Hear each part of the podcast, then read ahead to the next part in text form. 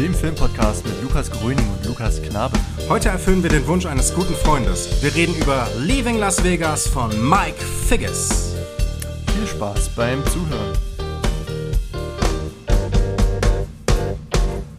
Hallo und herzlich willkommen zu Lukas, dem Filmpodcast mit Lukas Gröning, das bin ich, und Lukas Knabe, das ist der Herr mir gegenüber. Hallo Lukas. Hallo Lukas, einen wunderschönen guten Abend. Es freut mich wieder hier zu sein, die nächste Folge einzusprechen. Ähm, heute geht es um den Film Leaving Las Vegas. Ich glaube, das ist mal wieder ein Wunsch, dem wir nachkommen.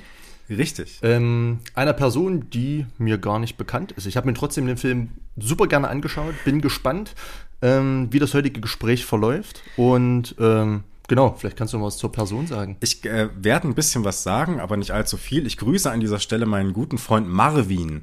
Äh, der hat nämlich gesagt, dass er sich unseren Podcast dann anhören würde, wenn wir mal über Leaving Las Vegas sprechen.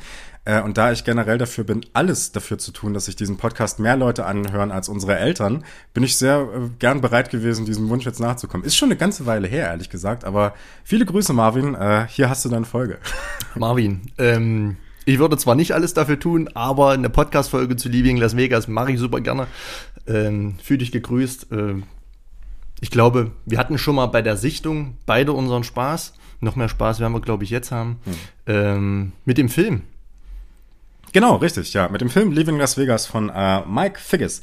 Ähm, vorher aber, äh, um der guten alten Tradition äh, zu wahren, um diese zu wahren, würde ich dich ganz gerne mal fragen, ja. was hast denn du abgesehen von diesem Film zuletzt so gesehen, Lukas? Ich habe gar nicht so viel gesehen in den letzten Wochen. Es war beruflich ziemlich stressig, ähm, gab viel zu tun, äh, viel organisatorischen Kram zu erledigen. Ähm, ich hatte aber die Gelegenheit, so man kann jetzt sagen, in Thüringen beginnen jetzt die Winterferien. Ähm, und anlässlich der Winterferien, anlässlich des Ende des ersten Schulhalbjahres, das in Thüringen jetzt hereingebrochen ist, ähm, hatte ich die Gelegenheit, im Geschichtsunterricht einen Film in Auszügen zu zeigen. Ähm, und das war ein vierteiliger Film, die Französische Revolution. Ich glaube, der Untertitel ist Die Jahre des Zorns. Ähm, das ist ein Film, der schon ein paar Tage alt ist. Ich glaube, der ist aus dem Jahr 1989 ähm, ähm, ist wie gesagt ein Vierteiler. Nicht sehr bekannt. Ich würde auch fast sagen, dass der nie irgendwie im Kino ausgewertet wurde, vielleicht direct to DVD oder eben so, eben so ein, so ein Fernsehepos. Ähm, zu seiner Zeit war, die Regisseure kennt man glaube ich auch nicht, ähm, Robert Enrico und Richard T. Heffron. Ich habe die jetzt ähm, super deutsch ausgesprochen, vielleicht sind das Franzosen dann hätte ich das jetzt anders machen müssen, aber ich weiß es wie gesagt nicht. Es spielen ein paar bekannte Leute mit, ähm, unter anderem, ähm, ich muss mal kurz überlegen. Peter Ustinov, den kennt man noch, oder? Peter Ustinov kennt man, ja. Äh, Peter Ustinov kennt man, äh, Christopher Lee als Henker mhm. ähm, und dann, ich glaube, noch Sam Neill als eine ziemlich wichtige Reizfigur im Film. Wie gesagt, vier Teile, alle Teile ungefähr äh, 90 Minuten lang. Und ich sag mal, wenn man sich mit der Thematik ein bisschen auskennt oder wenn man sich damit auch nicht auskennt, die ähm, Darstellung ist wirklich sehr, sehr gut. Ähm, könnte man als Kostümfilm, als, als äh, Historienfilm bezeichnen, der wirklich in seiner Ausgestaltung sehr opulent ist, unterhaltsam, spannend ähm, und der natürlich ein gewisses Hintergrundwissen zu dieser ganzen Thematik mitbringt, zur Französischen Revolution, die ja dann auch, ähm, sage ich mal, durch die, durch die Wegbereiter der Aufklärung eingeleitet wurde. Ähm, das wird da alles auch so ein bisschen verhandelt. Äh, ich glaube, so die Person Robespierre ist heute noch jedem irgendwie ein Begriff. Ähm, und ja, das Ganze kann man da wunderbar in vier Teilen wegschauen. Ähm, Gibt es leider nur von Fernsehjuwelen auf DVD in einem ganz normalen 4 zu 3 Format. Ist also jetzt nicht ähm, die beste Abtastung, die da derzeit leider nur verfügbar ist. Man kann sich das Ganze auch über Prime anschauen. Da aber dann auch in diesem 4 zu 3 Format und eben dem Bildmaterial, das es wahrscheinlich nur durch die vielleicht Fernsehjuwelen-Abtastung geben wird. Ähm, trotzdem ähm, ein schöner Vierteiler. Wirklich aus ausladend, opulent, spannend, epochal. Ähm, und halt, wie gesagt, mit ein paar Darstellern, die einen dann durchaus ja, so einen gewissen Kontext geben und dem Ganzen nochmal so eine Tiefe geben, dass man sagt, okay, hier, das ist jetzt nicht irgendwie nur so ein, so, so ein regionales Ding, dass man den Film irgendwie kennen muss, wenn man äh, dort lebt, wohnt oder irgendwas mal davon gehört hat. Den kann man wirklich ähm, auch in der kann wirklich auch die breite Masse rezipieren und auch verstehen, ähnlich wie jetzt der neuerliche Kinofilm äh, Napoleon, mhm. Ähm, mhm. der ähnlich angelegt ist. Ähm, hier, wie gesagt, aus dem Jahr 1989 bisschen angestaubt, äh, ab zwölf Jahren freigegeben, wirkt, äh, lässt sich nicht wirklich aufs Glatteis locken, wenn dann die ganzen Revolutionäre und Jakobiner dann wirklich ähm, zur Guillotine bitten und dann wirklich einen nach dem anderen die Rübe runterholen. Ähm, hätte man da noch ein bisschen in der Drastik mehr rausholen können, natürlich, aber das hätte dann auch die Verwendung im Unterricht ähm, obsolet gemacht, mhm. beziehungsweise nicht ermöglicht. Deswegen bin ich ganz froh, dass da ein bisschen aufs Gas getreten, äh, auf die Bremse getreten wurde. Ähm, und deswegen war das ein ganz schönes Erlebnis. Und dann habe ich noch, das ist auch schon länger her, äh, den Film The Black Phone gesehen vom Regisseur Scott Derrickson. Der ist noch gar nicht so alt. Mhm. Ähm, ist auch so ein Mystery-Horror-Thriller. Ja, vor zwei Jahren oder so kam der raus, ähm, ne, glaube ich. Ich glaube 2021 21, vor zwei Jahren. Okay, genau, das könnte hm. ungefähr sein, 2021, 2022. Hm. Ähm, ja, wie gesagt, mit äh, Ethan Hawke, der mit Scott Derrickson das ein oder andere Mal schon zusammengearbeitet hat. Letztlich, glaube ich, im Film Sinister, der auch ein sehr, sehr guter Horrorfilm ist. Der kam in der Zeit raus, als auch äh, Insidious und The Conjuring und vielleicht auch noch zu der Zeit Paranormal Activity so ein bisschen auf dem aufsteigenden Ast, beziehungsweise wirklich so das äh, Horrorgenre so ein bisschen, zumindest im Kino dominiert haben, ist halt diese klassische Blumhaus-Riege, die zu der Zeit wirklich umtriebig war und das ist wirklich einer der letzten aus dieser Zeit, der wirklich ganz ordentlich war. Ähm, zum Ende hat er mir immer besser gefallen. Das Anfang fand ich ein bisschen, bisschen langatmig, ein bisschen langsam, ein bisschen zu erzählend, äh, zu unperformativ, aber das wurde dann wirklich äh, super gebrochen. Und ich hatte da meinen Spaß mit, den kann man sich relativ günstig auf Amazon Prime kaufen. Ähm, vielleicht mit irgendeinem Channel-Abonnement vielleicht auch, mhm. auch, auch sehen, das weiß ich jetzt mhm. nicht. Ähm, aber den kann man sich auf jeden Fall mal angucken, wenn man auf diese ganze Sinister Conjuring-Reihe steht. Es geht jetzt weniger um paranormale oder okkulte Sachen. Es geht jetzt schon eher um diese ja, Rape and Revenge-Motive, mhm. ähm, um so ein bisschen ja, Kontext. Ähm, tief verwurzelter amerikanischer äh, oder, oder, oder so diese, dieser Kontext Probleme ländlicher Staaten, die halt irgendwie noch so mitschwingen, so Teile, also Anteile des äh, Rassismus, mhm. ähm, der Apartheid, die ähm, da vor Jahrzehnten eben stattfand, die werden dort aufgegriffen, werden halt noch als latent existent thematisiert und dann eben so ein bisschen durch, durch diesen Mystery-Einfluss, äh, ja, jetzt nicht aufgewertet, aber, sage ich mal, auf eine Ebene gehoben, die dann auch ähm, nicht irgendwie nur politisch und nicht irgendwie nur ähm, ja, versucht, ein Thema kritisch zu behandeln. Die Kritik ist inhärent, aber es versucht dann wirklich eben Blumhaus-typisch zu unterhalten und das Ganze auch allgemein auf ein allgemein verständliches mhm. und äh, interessantes Level zu heben. Das ja, wie gesagt, glaube ich, auch im Kino äh, mhm. einige, einige Wochen äh, lief und anerkannt wurde. Ähm, das waren die zwei, genau. Ansonsten habe ich jetzt, wie gesagt, Leaving das Weg zweimal gesehen. Mhm. Ähm, das hat eigentlich gereicht, ähm, um mir ein profundes Bild zu machen, würde ich mal sagen. Mhm. Ja, genau. Wie sah es denn bei dir aus? Ähm, ich würde erstmal noch eine, zwei Nachfragen stellen. Mhm. Also zum einen, ich glaube nicht, dass der Film in diese Richtung ging, aber bei Black Phone ja. habe ich nur den Trailer gesehen. Ähm, ich habe den Film mir nicht angeschaut. Ähm, aber der Trailer und dieser, dieser Junge, der dort eingesperrt mhm. war in diesem Raum, das hat mich sehr an Saw 2 erinnert irgendwie, an den Anfang. Gibt es da irgendwelche Bezüge oder ist das äh, einfach nur. Ähm, oh, Saw 2. Also, ich, ich, ich würde jetzt spontan sagen, dass man mit der Annahme etwas auf dem Holzweg ist. Okay. Ähm, mich hat das sehr an Split erinnert. Äh, ja, mit okay. Anya Taylor Joy ja. und ähm, Dings. Wie heißt er? Nicht Edward Norton, ich verwechsel die beiden immer. Äh, du meinst äh, James McAvoy? James McAvoy, mhm. richtig. Ähm, es gibt halt den, den Peiniger, die, die, die, den, sag ich mal, den Antagonisten, mhm. der mehr oder weniger eine gespaltene Persönlichkeit hat mhm. ähm, und eben darauf aus ist, Kinder zu kidnappen. In seinem Keller, also dieses wirklich ganz klassische Motiv oder das vielleicht auch so in diesen, diesen, diesen gutbürgerlichen amerikanischen Vororten, in denen dann doch noch so im Untergrund, in den Kellern äh, im übertragenen Sinne oder dann auch wortwörtlich die Leichen liegen ähm, und wo es wirklich noch Probleme gibt, über die, sage ich mal, diese sauber geschnittenen Hecken und Rasenkanten mhm. hinwegtäuschen äh, in diesen Vororten. Ähm, ähm, genau, wird das Ganze, da geht es eher in die Richtung als jetzt Song. Ähm, mhm. Ich habe jetzt den, den, Anfang des zweiten Teils gar nicht so vor Augen. Also mir ging es eher um die Darstellung dieses äh, Raumes äh, im, äh, im, zweiten Saw-Film. Also in, im zweiten Saw-Film ist es so, dass am Anfang äh, viele verschiedene Charaktere, unter anderem auch der Sohn von des Detectives, mhm. Matthews heißt er, glaube ich, mhm. Äh, und auch ein Opfer aus dem ersten Teil, nämlich Amanda, sich in diesem Raum befinden, die ja lustigerweise auch in Leaving Las Vegas eine Rolle spielt. Die Schauspielerin ist ja hier dabei. Ähm, und äh, dann ist es so, ähm, dass, dass, sie, äh, dass sie eben, dass verschiedene Charaktere in diesem Raum sind, dann wird dieser Raum aufgemacht und dann geht im Prinzip dieses, diese Höllenfahrt los, dass sie diese verschiedenen Spiele machen müssen. Das ist dann auch noch mit, ähm, äh, wie heißen die, die Schauspielerin, die man auch aus äh, Two and a Half Men oder aus Need for Speed Carbon kennt? Emmanuelle Vaugier.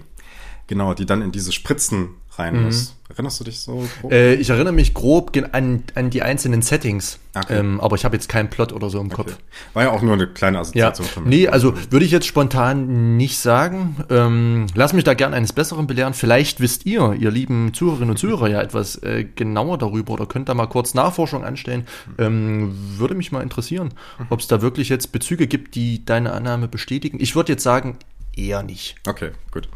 Äh, und noch eine andere Frage zu dem ersten Film, den du genannt hast. Mhm. Du hast den Film ausgesucht und den in der Klasse geschaut bei dir. Wie bist du auf den gekommen? Genau.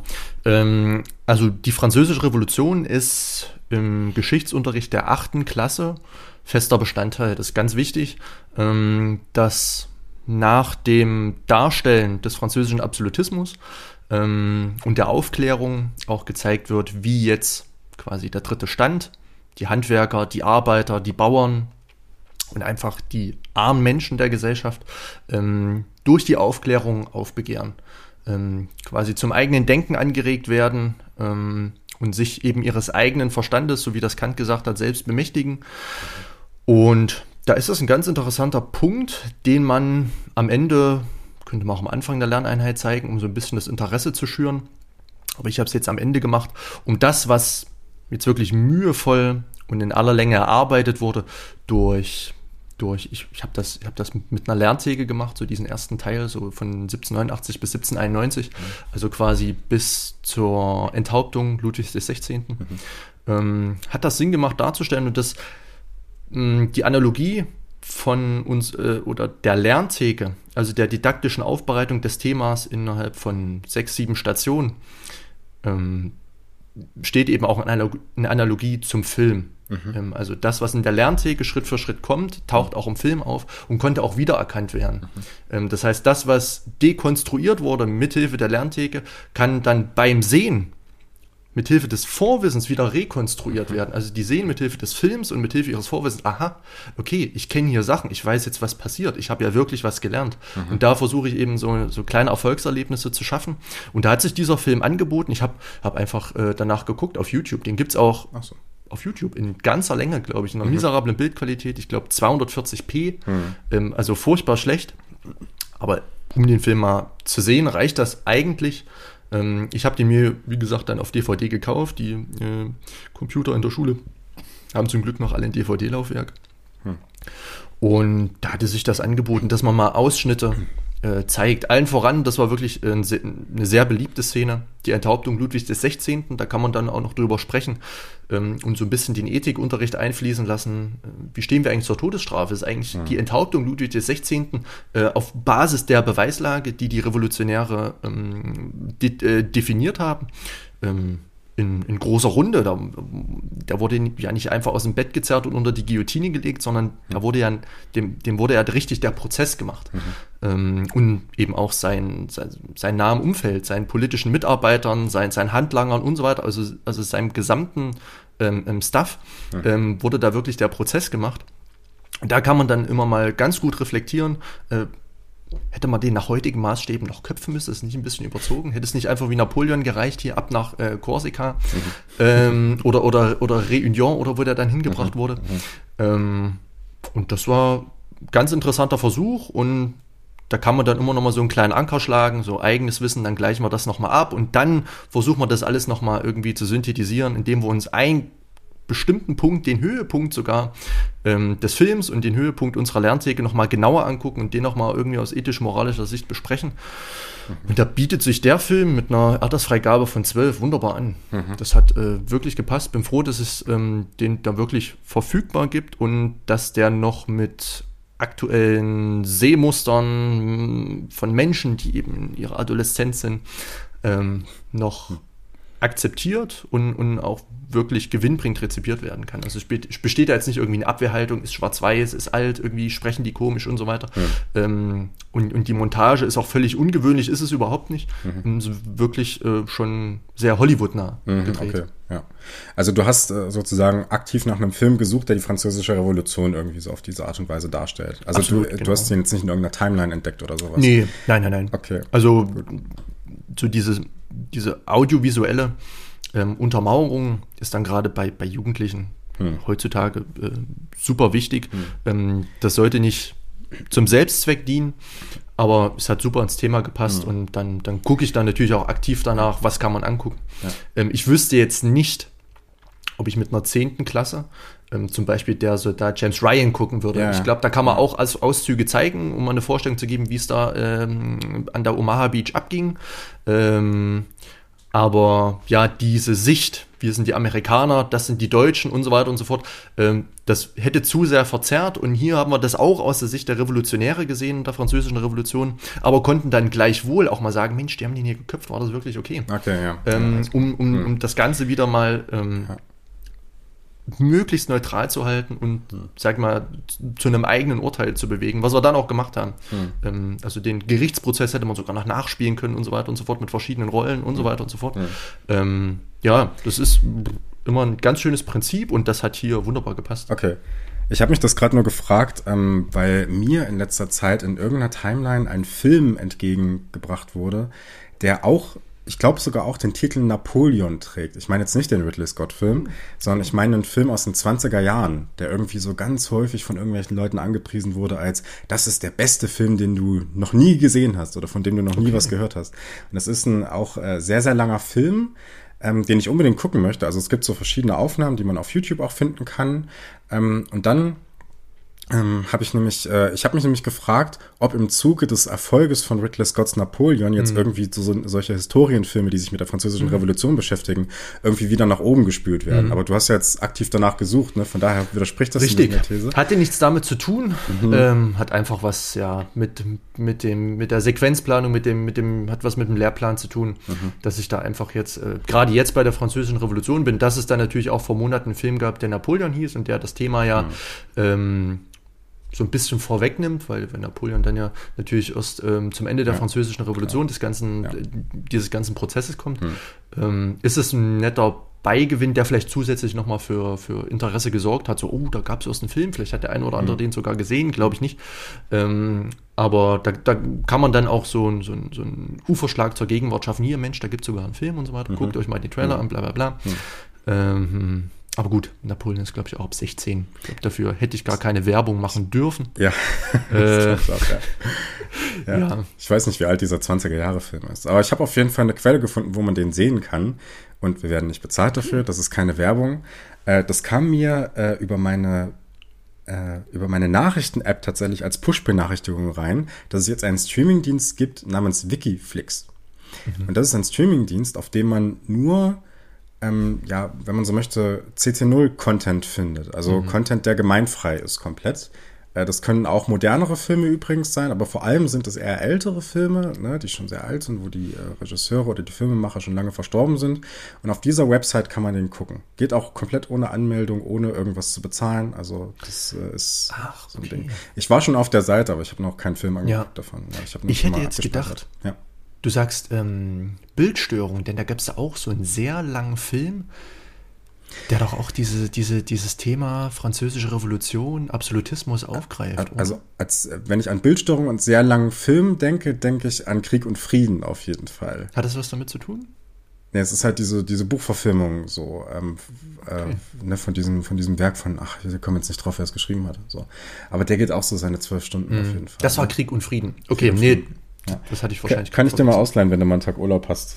Okay, du hast den, ja. Ich habe den hier stehen, ja. Genau. Bei Bildstörung. Der ist auch noch gar nicht so lange bei Bildstörung verfügbar. Ich hatte nur mal gesehen, ähm, Bildstörung äh, bietet ja auch äh, auf Amazon an und so weiter und so fort. Mhm. Und der geht ja auch irgendwie, keine Ahnung, vier, fünf Stunden.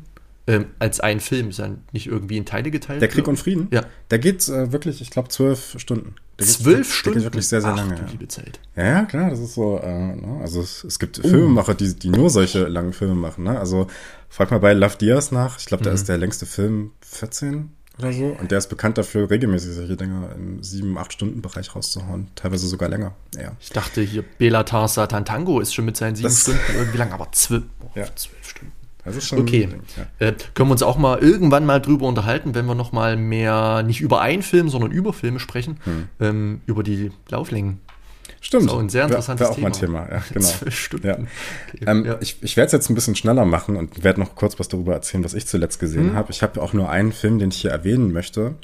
Äh, und zwar hatten wir ja zuletzt unsere Folge zu Lieblingsfilmen, die wir so durch die Zeit hatten. Und da hattest du einen Film genannt, den auch ich schon kannte und gesehen hatte, nämlich damals, als er 2013 ins Kino kam.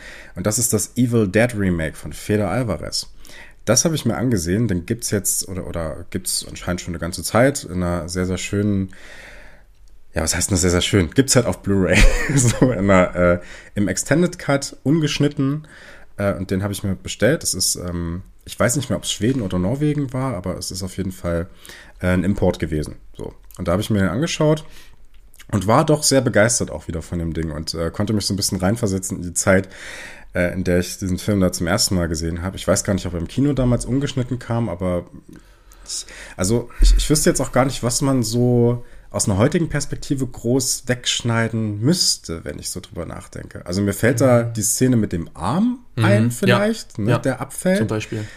Und ansonsten dachte ich mir, okay, das, das habe ich auch schon in einer ähnlichen Art und Weise in Filmen gesehen, die jetzt nicht so behandelt wurden irgendwie. Also, das ist eine gute Frage. Da hätte man jetzt mal auf Schnittberichte nachschauen können. Da wird es ja. natürlich alles wunderbar aufgeschlüsselt, ja. was da an, an Sekunden letztlich ja. wird den, den Kinocut vom Extended oder vom, oder ich glaube, der Extended Cut ist sogar der Uncut. Das weiß ich jetzt gar nicht.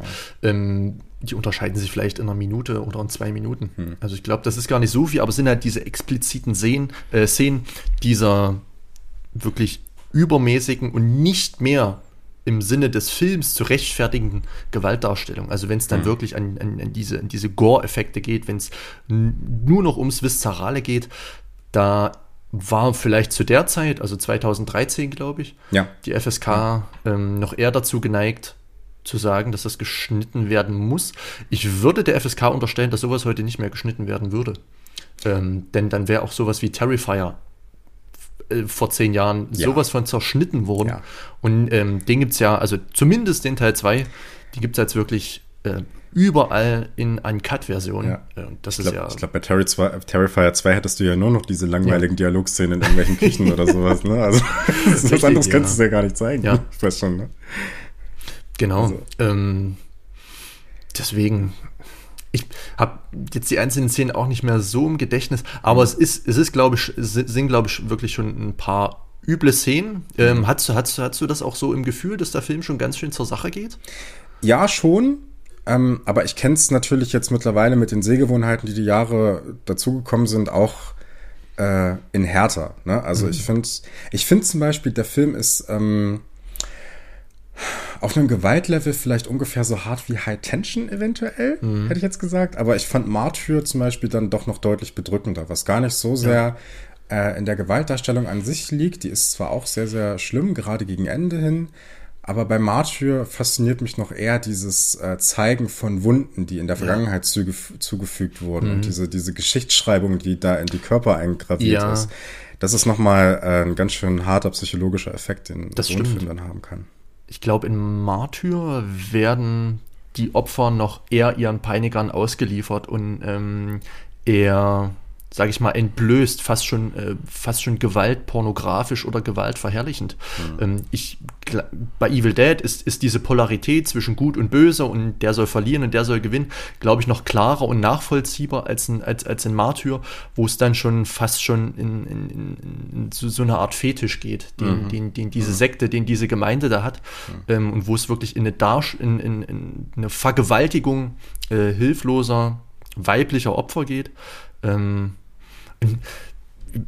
würde der FSK aber auch unterstellen, dass der heutzutage auch nicht mehr in irgendeiner Form zerschnitten werden würde. Mhm. Ähm, das war jetzt irgendwie 2008, 2009. 2008, ja. Ähm, ich glaube, da gab es vielleicht so einen kleinen Sinneswandel, dass auch die FSK jetzt gesagt hat, mit, mit dem Medienkonsum, mit den derzeitigen Sehgewohnheiten, ähm, können wir unseren Zuschauerinnen und Zuschauern vielleicht ähm, ein ganz anderes Maß zumuten mhm. und müssen uns nicht ähm, ja, den Ruf irgendwie schädigen, äh, unser Land zu zensieren. Mhm. Ähm, letztlich würde ich da voll zustimmen.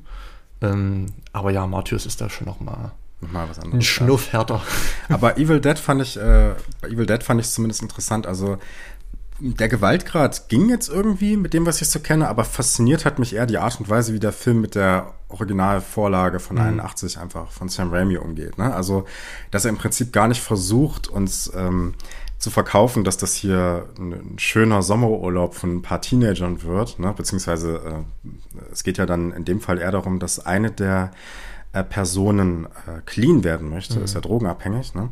Aber auch davon abgesehen soll das keine schöne Zeit werden, sondern der Film sagt uns im Prinzip direkt, ihr kennt doch The Evil Dead, ihr wisst doch, was hier passieren wird und deswegen sieht diese Umgebung da auch direkt so schäbig mhm. und so mhm. runtergekommen aus, dass du direkt so äh, in, einem, in so einem, in den Gedanken drin bist, okay, das äh, ist jetzt schon eigentlich schlimm, äh, diese mhm. Lebensverhältnisse, in der sich diese Menschen da befinden müssen. Aber das wird ja noch viel, viel schlimmer durch die Dämonen, ja. die dann kommen werden. Ne? Und auch äh, die Szenen davor natürlich. Ne? Man sieht ja am Anfang, der Film beginnt ja mit so einer Eröffnungsszene, dass äh, ein Vater seine Tochter erschießen muss, die an einem Pfahl ja. gekettet ist. Ja.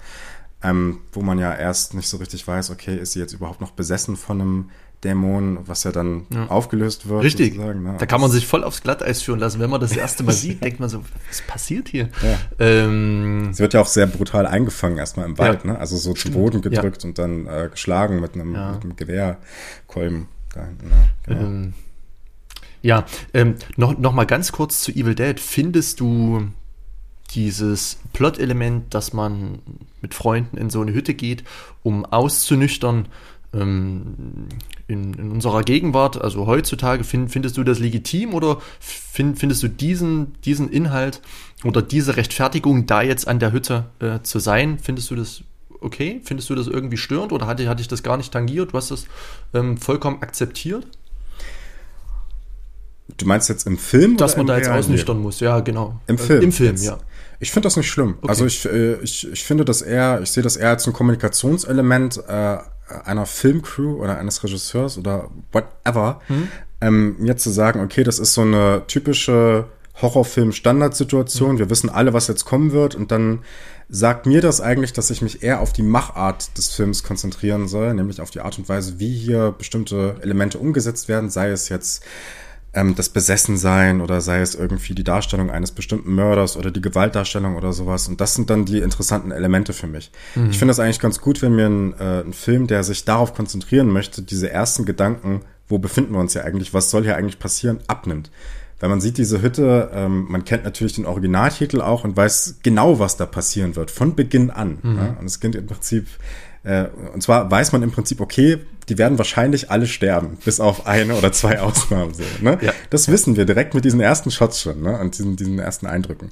Ähm, und dann geht's darum, wie das gemacht ist. Und das äh, finde ich dann irgendwie gut. Machen mhm. ja andere Filme auch nicht anders, ne? Also auch aus anderen Genres oder sowas. Da gibt's ja auch so gewisse Standardsituationen ähm, im Horrorfilmbereich oder im Western-Bereich auch, äh, die ganz ähnlich funktionieren. Mhm. Ne? Also, dass man weiß, dass sich irgendwelche bestimmten Figuren in einem Saloon begegnen werden ja. oder was weiß ich oder äh, ja, irgend, irgendwelche anderen Sachen. In gewisser Art und Weise hat das auch eine große äh, Parallelität und bietet uns eigentlich einen super ähm, Übergang mhm. zu unserem Film, mhm. denn um gewisser Form der Abhängigkeit geht es auch natürlich in äh, Leaving Las Vegas. Das stimmt, ja. Ähm, und man begibt sich auch an einen bestimmten Ort, wo man auch schon so viel darüber weiß, was da abgehen wird und was da passieren wird.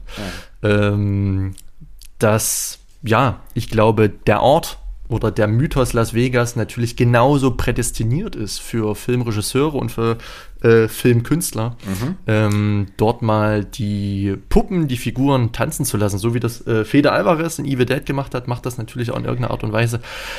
Mike Figgis mit Richtig. Leaving Las Vegas, ähm, zu Deutsch noch Liebe bis in den Tod.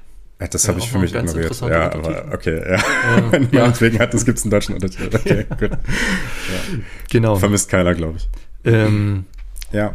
Wollen wir mal drüber sprechen? Reden wir mal über Leben Las Vegas. Äh, ein paar Hardfacts vorneweg mhm. vielleicht. Du hast schon gesagt, Regisseur Mike Figgis ähm, ist im Jahr 1995 erschienen, dieser Film. Ähm, basiert auf äh, einem Roman von John O'Brien, der den gleichen Titel trägt, also auch Leaving Las Vegas heißt. Ähm, ist äh, eine größtenteils Independent-Produktion, also beziehungsweise es ist ein relativ kleines Budget, was hier für diesen Film aufgewendet wurde. Man hat lustigerweise eine sehr, sehr große Zahl an Schauspielern, die man heute so kennt, mhm. die aber damals entweder schon so über ihren Zenit waren oder so, ich sag mal so am Anfang ihrer Karriere standen so ein bisschen, ne? Oder zu, zumindest ähm, ja schon ein bisschen was gemacht haben, aber noch nicht diesen ganz großen Star-Status hatten. Ne? Also zum Beispiel eben Nicolas Cage. Mhm. Den kannte man vorher schon aus Filmen wie äh, Raising Arizona von den Coen-Brüdern oder aus auch ein vielleicht wichtiger Bezugsfilm Wild at Heart von David Lynch. Mhm. Ähm, aber das war noch nicht dieser Megastar, sondern das sollte erst in den kommenden Jahren dann so folgen, äh, beziehungsweise hat hier ja schon so ein bisschen einen Ursprung äh, gehabt, weil Nicolas Cage hat für die Rolle, die er in diesem Film gespielt hat, den Oscar für den besten Hauptdarsteller bekommen. Und damit bist du natürlich sofort auf Hollywoods A-Liste ja. und hast dann auch die folgenden Jahre dann wahrscheinlich andere Rollenangebote nochmal. Mhm. Ne? Also er hat dann ja in uh, The Rock dann direkt mitgespielt von Michael Bay. Äh, ganz, ganz viele andere Sachen noch gemacht, zum Beispiel auch ähm, äh, die National Treasure Filme, also Richtig. das Vermächtnis der Tempelritter, Vermächtnis Absolut. des geheimen ja. Buches in den 2000ern. Con Was? Con Air. Con Air, Oder genau, nur noch 60 richtig. Sekunden, also da sind einige Bretter dabei. Ne? Absolut, ne? ja, richtig. Also an der Seite von Angelina Jolie gespielt, ja. ne, dann auch an der Seite von äh, John Malkovich und äh, John Cusack in Con Air, ähm, Riesending gewesen. Mhm. Und davor waren das eher auch so kleinere, schmutzigere Filme. Also ich erinnere mich da an einen Film, der, glaube ich, um dieselbe Zeit ungefähr rauskam. Kiss of Death. Sagt ihr das vielleicht mhm, was? Sagt mir nichts. Nee. Okay. Ähm, mit äh, David Caruso, den man als Hauptkommissar in CSI Miami vielleicht kennt. Ach, das ist okay. der, der die Sonnenbrille ja. immer absetzt. Mhm. Ähm, und da spielt Nicolas Cage einen sehr, sehr muskelbepackten, großen Bösewicht, äh, der sehr unkontrolliert ist und dann auf einmal in die Rolle kommt, dass er eine Mafia-Organisation leitet. äh, kein schlechter Film. Ja. Also ich habe den als äh, Jugendlicher zumindest sehr, sehr häufig gesehen. Ähm, genau, ich habe schon gesagt, äh, Haufen Schauspieler, die man so kennt. Nicolas Cage natürlich vorneweg. Ähm, Elizabeth Shue hatte hier wahrscheinlich so ihren Höhepunkt. Ich kenne sie aus keinem anderen Film, muss nee. ich ganz ehrlich sagen. Ähm, Julian Sands kennt man aus so gewissen kleineren Rollen, der hier eine Rolle spielt. Und ja. dann gibt es eine ganze Reihe von Darstellern, die man irgendwie schon mal gesehen hat, wie Richard Lewis, kennt man zum Beispiel aus ähm, Robin Hood, Helden in Strumpfhosen. Da spielt er den, mhm. den äh, König John ähm, oder Prinz John in dem Fall. Ali Ermy ist in diesem Film zu sehen, hatten wir schon mal. Ne? Ja. Full Metal Jacket, später den Gunnery Sergeant Hartman. Shawnee Smith hatte ich vorhin so ein bisschen angedeutet. Das ist die, die die Amanda in der Saw-Reihe spielt. Mhm. Also die, die im zweiten Teil besonders eine große Rolle spielt und dann so als die, kleiner Spoiler, Assistentin von John Kramer dann fungiert. Äh, und noch ein Haufen anderer, die man halt so irgendwann schon mal gesehen hat. Valeria Golino ähm, spielt in der Hotshots-Reihe mit, äh, ist da die Geliebte von Charlie Sheen oder das Love Interest, um das so zu sagen. Genau. Und ähm, so zieht sich das so durch. Ähm, Mike Figgis hat selber auch noch ein paar Gastauftritte hier. Also er ist zum einen auf einem Plakat zu sehen, er spielt auch einen, einen Gangster. Ähm, ja, also eine ganze Reihe an Stars mhm. oder an Stars oder aus an Leuten, die heutzutage so ein bisschen als Stars oder so Stars der B-Reihe vielleicht gelten. Ähm, und damals wahrscheinlich dann relativ billig zu bekommen waren, mhm. irgendwie für einen relativ schmalen Taler. Weil viel Budget hatte der Film auf jeden Fall nicht. Ja. Was sich ja dann auch in der Ästhetik niederschlägt, über die wir dann später treff, äh, sprechen. Aber erzähl uns doch erstmal so ein bisschen, worum es eigentlich geht in Leaving Las Vegas. Also, äh, wie du das schon ganz gut zusammengefasst hast, spielt in diesem Film Nicolas Cage mit. Und der spielt, wie gesagt, natürlich auch ähm, wahrscheinlich zu Recht die Hauptrolle und spielt die Figur des Ben Sanderson, ähm, einem ja, mittelalten Mann, der am Anfang des Films seinen Job verliert. Ähm, ihm wird gekündigt, er bekommt wahrscheinlich ähm, allem Anschein nach eine saftige Abfindung, hat zu dieser Zeit schon Alkoholprobleme, hat wahrscheinlich Geldprobleme, ist mit sich und der Welt sichtlich nicht im Rein, hat schon ein sehr fahles Gesicht, hat schütteres Haar und ähm, läuft angetrunken oder im Wahn ähm, durch die Welt und ähm, ja, ist einfach hochgradig unglücklich. Dann wird ihm, wie gesagt, noch gekündigt und er ja, möchte sein letztes Vermächtnis in Las Vegas abhalten, ähm, vernichtet dazu seine Habseligkeiten ähm, an seinem Wohnort, verbrennt oder entsorgt seine gesamten Sachen, vernichtet seine Existenz und fährt nach Las Vegas mit seinem Auto und äh, einem kleinen Koffer.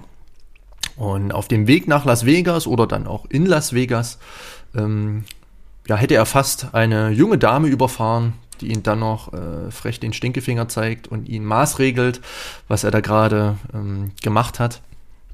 Und aus dieser Begegnung entspinnt sich so eine Art kleine Love Story, ähm, die wahrscheinlich für Ben Sanderson sehr unverhofft kommt, denn er kommt nach Las Vegas, um sich tot zu trinken. Also er möchte das gesamte Geld auf den Kopf hauen, gibt sich vier Wochen Zeit und in dieser Zeit möchte er nur für den Alkohol leben und letztendlich mit dem Alkohol sterben.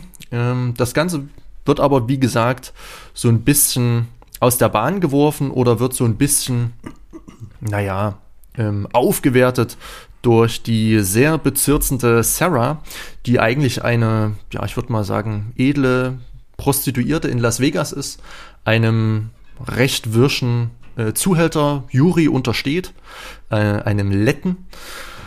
Und ähm, ja, diese beiden kommen sich näher, äh, haben sich lieb und ähm, führen eine Beziehung, führen eine sehr, ja, unorthodox, eine sehr unkoschere Beziehung, ähm, die ungewöhnlich wirkt, aber dann doch in ihrer Struktur relativ einfach ist. Letztlich ähm, fällt allerdings Ben seinem ähm, Problem zum Opfer und Sarah letztlich ihrem Problem, ihrem Laster der Prostitution.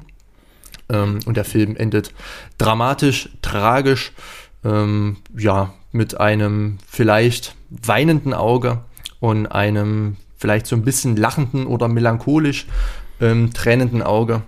Und das war eigentlich schon die recht einfache Handlung ähm, des Films. Mhm. Genau. Ähm, wird insgesamt auch relativ linear erzählt. Ne? Mhm. Also es geht relativ straightforward. Es gibt ähm, äh, ein paar Rückblenden und vielleicht so Visionen, äh, die diese lineare Struktur unterbrechen. Ähm, es ist ein Film, der relativ lange bei seinen Figuren immer bleibt, ne? also äh, nicht so groß abweicht oder auf andere Handlungsstränge irgendwie verweist oder sowas. Ähm, nur gewisse Handlungssprünge durch den Schnitt eben forciert. Mhm. Also zum Beispiel wird die Fahrt nach Las Vegas, das passiert dann nach 15 Minuten so circa, ja. äh, innerhalb des, äh, des Vorspanns eigentlich. Ne? Mhm. Ne? Also man sieht Richtig. erst einen sehr, sehr langen Handlungsstrang ja. oder einen recht langen Handlungsstrang und dann beginnt der Vorspann. Ähm, und da wird diese Fahrt sehr, sehr zusammengefasst in so einzelne Bilder und so. Ne? Und äh, es gibt äh, relativ viele Schnitte und so, aber davon abgesehen ist es alles relativ linear und man kann dem auch sehr gut folgen.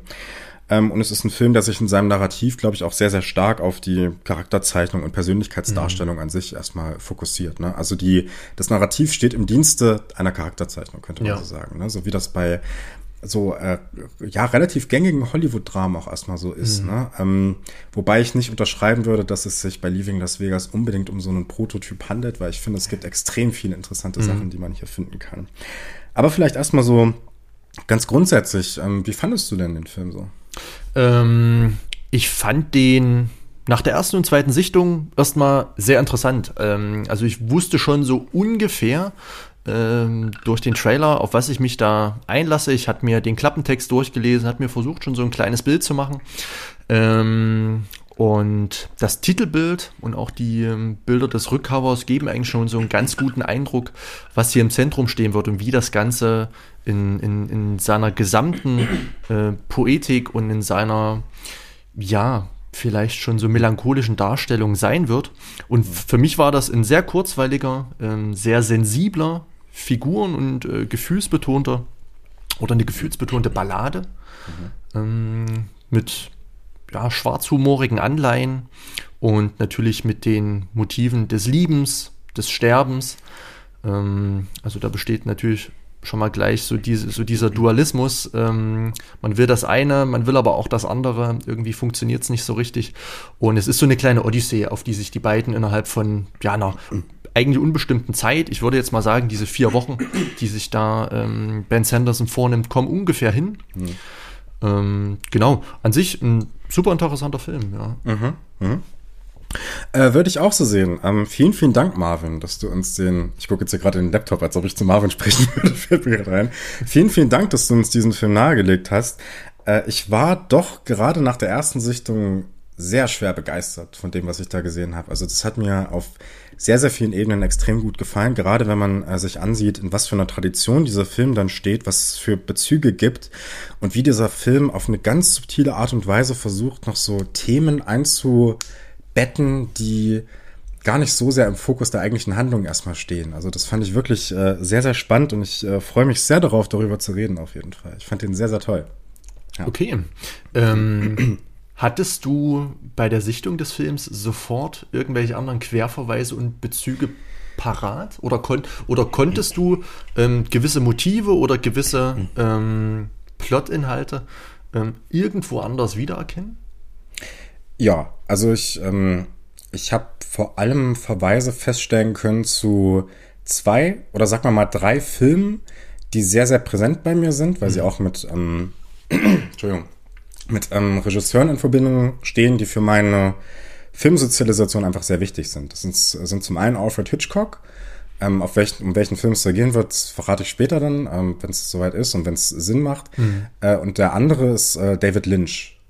Und äh, genau, da gibt es so mhm. verschiedene, verschiedene Sachen, die, äh, oder verschiedene Elemente, die man gerade bei David Lynch findet, die sich hier auch irgendwie ganz gut einbetten lassen. Mhm. Und ich muss sagen, ich war davon sehr überrascht, weil ich dachte, okay, Nicolas Cage hat halt einen Oscar dafür gewonnen. Das wird irgendwie so ein typisches Hollywood-Drama sein. Ähm, relativ äh, klar erzählt, straight erzählt, das ist er ja auch, aber diese Elemente, die diese Handlung dann doch irgendwo unterbrechen oder zu unterbrechen scheinen, äh, die finde ich dann schon extrem spannend, so dass ich sagen muss, ja, es ist super gut, dass ich den ja. mal gesehen habe und dass wir darüber reden, auf jeden Fall. Ja. Okay. Ähm, da würde ich am liebsten schon einhaken. Wir hatten ähm, kein Vorgespräch zu dem Film, deswegen mhm. wird jetzt, sage ich mal, so unsere inhaltliche Auslegung wahrscheinlich so ein bisschen spontan passieren. Ähm, ich würde nur einfach schon mal die Frage stellen, wir können die auch hinten dran stellen oder erstmal in Klammern setzen. Was macht dieser Film für dich nicht, ähm, dass er ein klassisches Hollywood-Melodram ist? Oder dass er kein klassisches Hollywood-Melodram ist? Das würde ich gern hinten dran stellen. Okay. Tatsächlich. Ja. Ich finde, also es, es, ist eine gute und berechtigte Frage, mhm. aber ich finde, das ähm, macht zumindest so in meiner Sicht, wie ich mir das so persönlich für mich gedacht hatte, später erst Sinn, mhm. wenn man so über die einzelnen Themen spricht. Mhm. Okay. Ähm, ich würde vorschlagen, dass wir erstmal so ein bisschen darüber sprechen, wie dieser Film eigentlich ästhetisch gestaltet ist. Mhm. So ästhetisch und tonal oder sowas. Ja. Ähm, und da würde ich die Frage mal zurückstellen ja. an dich. Super einfach. gerne, na klar. Was gibt es so für Elemente, die dir besonders aufgefallen sind, die du für wichtig erachtest?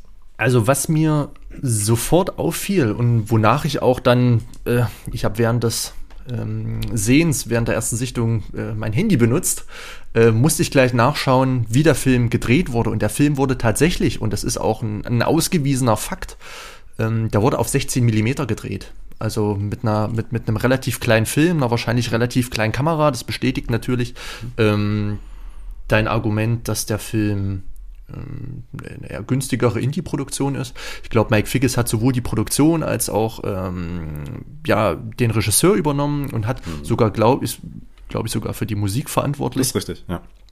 Ähm, und das fällt schon auf. Also der Film ist sehr grobkörnig, ähm, ist in seinen Kontrasten relativ stark, manchmal kühl, manchmal warm, manchmal hat es sowas Sitcom-haftes, überbelichtetes, manchmal hat es sowas weich gezeichnetes, ähm, aber in einigen Szenen dann auch wieder so fast schon, na nicht eine Überschärfe, aber so eine, so eine ja, so, so einen sehr tiefen Schwarzkontrast. Ähm, und der Film lenkt, glaube ich, durch sein Bild auch so ein bisschen die Stimmung, die er vermitteln möchte.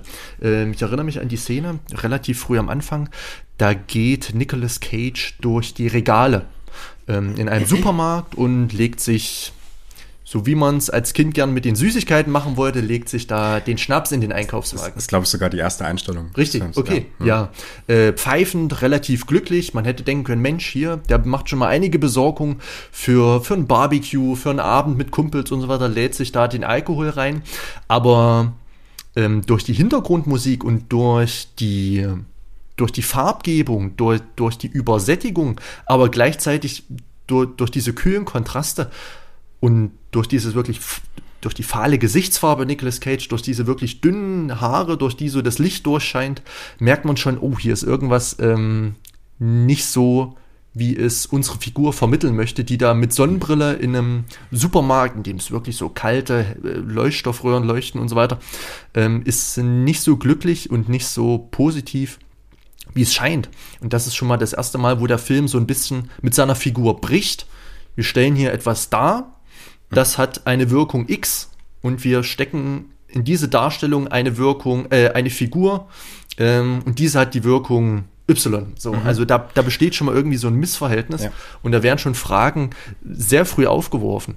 Da, da muss ich ganz kurz mhm. einhaken, weil das ist äh, tatsächlich etwas, was Hollywood an sich sehr, sehr gerne macht. Das sind nämlich, äh, das hatten wir, glaube ich, schon auch mal besprochen und das ist auch was, was in anderen Filmpodcasts äh, durchaus, äh, oder die ich sehr schätze, sehr, sehr häufig verwendet wird. Das ist dieser Begriff der Strong First Impressions. Mhm. Also dieser Begriff, dass äh, Charaktere durch die ersten Einstellungen und ersten Handlungen, die sie so vollführen, direkt ähm, äh, in, in ein Licht gerückt werden, was beim Zuschauer entstehen soll oder äh, so dass ein Bild entsteht, was beim ja. Zuschauer entstehen soll. Ne? Nämlich hier äh, ganz, ganz klar dieses äh, Bild, okay, er ist Alkoholiker. Mhm. Du hast das schon Richtig, gesagt. Er, er, haut da diese Flaschen rein, da gibt es einen Schwenk nach unten, wir sehen seinen Einkaufswagen und da haben wir diese ganzen Flaschen ja. da schon drin, die er sich ja. vorher reingepfiffen hat oder schon rein reinpfeifen wird, die, die er äh, im Wagen hat. Und dann auch dann direkt der Kontrast, er kommt dann zum Regal, wo das Wasser steht, da geht er vorbei. Geht vor, so. richtig, ja, absolut, vorbei, ja, ne? genau. So. Ähm, und da hast du äh, ist, ist auch so ein bisschen das, was du schon mit angesprochen hast, äh, dass diese Flaschen auch extrem bunt teilweise sind, mhm. bunte Etiketten haben, ne? irgendwie es hat so was Verführerisches, ne? Ja. Äh, viele Primärfarben, die auch generell im Film eine Rolle spielen und dann eben diese Wasserflaschen, die sehr kühl sind mhm. natürlich, mhm. ne? Blau ist eine sehr kühle Farbe, ne? Und das ist etwas, was ähm, auch bei unserer Filmrezeption generell immer äh, ein wichtiger Code ist irgendwie. Ne? Mhm. Also, also, Blau steht oftmals für Kälte und andere Farben wie Rot vor allem spielt eine große Rolle hier, äh, hat ja. eher eine positive Wirkung mhm. oder so eine warme Wirkung. Richtig. Ist, ne? Es gibt auch ähm, Flaschen, die in den Szenen und auch noch in weiteren Szenen grün sind. Mhm. Und es gibt auch häufig, äh, vor allem in einer Bar, auch ein, so ein grünes, subtiles Licht im Hintergrund. Mhm. Ja, und das Grüne steht ja auch in vielen Filmen oder für viele Regisseure für dieses Toxische, für das, für, für das Giftige, für das vielleicht so zum Tod Verführende. Ähm, ich glaube, Dario Argento hat das auch gern gemacht mit, mit, mit, diesem Kontrast zwischen, zwischen Rot und Grün. Also Rot bekommt nochmal eine ganz andere Konnotation, wenn eben diese, diese, diese negativ konnotierten Farben äh, mit ins Spiel gebracht werden.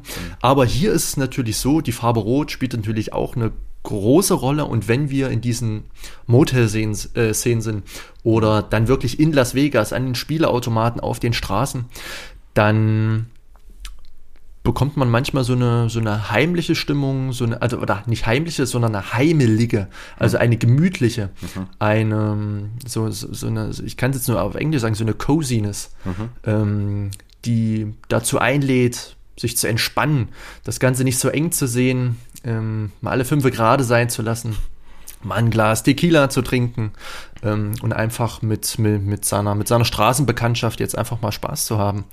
Mhm. Ähm, und natürlich auf der Straße sind diese Farben natürlich auch wiederum sehr, sehr verführerisch und gaukeln einem natürlich auch eine gewisse Form der Vertrautheit, ähm, des, des, des, Schutzes oder, oder auch oder der Gemütlichkeit und der Entspanntheit vor, ähm, der sich unsere Hauptfigur immer ergibt. Er hat meistens häufig eine Sonnenbrille auf, hat ähm, von seiner Kleiderauswahl her nicht viel Spielraum, weil er ähm, von Zeit zu Zeit sich seiner Kleidung entledigt. Er braucht es ja nicht mehr, ähm, mhm. hat ja eh nicht mehr lang zu leben, hat das ja nicht mehr vor. ähm, und rennt dann da manchmal so ein bisschen verklatscht durch die Gegend. Ähm, und es trifft es ganz gut. Ähm, ich weiß nicht, wie ich das jetzt angehen soll. Manchmal gibt es auch solche ähm, Aufnahmen aus der Vogelperspektive von Las Vegas relativ häufig. Mhm. Und die vermitteln auch so diese, dieses Mythische dieser Stadt, so dieses Moloch. Was gibt's da eigentlich? Was ist da eigentlich? Alles sieht so bunt, alles sieht so interessant aus. Mhm. Und alles ist so, ähm, ist so, ist so seduktiv, ist, ist, ist so verführerisch, ähm, in dieser Welt, ähm, in, in diese Welt einzusteigen und sich dieser Welt zu ergeben. So natürlich auch Nicolas Cage, der das mit Sicherheit nicht erst dort lernen muss, wie man sich dort dem ergibt, sondern er will das natürlich von vornherein. Das ist natürlich sein Ziel, weswegen er auch explizit dorthin fahren möchte, ähm, um genau das, was dort ohnehin schon oder dem schon dort ohnehin gefrönt wird, ähm, sage ich mal, auf die Spitze zu treiben. Mhm. Ähm, und da schwingen natürlich auch andere Konnotationen, die der Film jetzt nicht zu verantworten hat, zu Las Vegas mit. Man kennt das ja auch durch diverse Filme. Jeder hat irgendwie so zu Amerika, zu Las Vegas, zu Los Angeles irgendwie so ein Bauchgefühl ähm, und meint, Gefühle oder so eine melancholische Verklärung zu empfinden. Wahrscheinlich auch durch Filme wie zum Beispiel Big Lebowski oder mhm. so, die, die jetzt nicht in Las Vegas sind, aber wo es auch so diese Neonlicht, diese, diese Diner-Ästhetik gibt. Ähm, die dann wiederum auch so sehr gemütlich, sehr, sehr wirklich so amerikanisch, sehr gutbürgerlich ähm, und, und, und, und in, in, einem anständigen Sinne äh, interessant wirkt. Hm.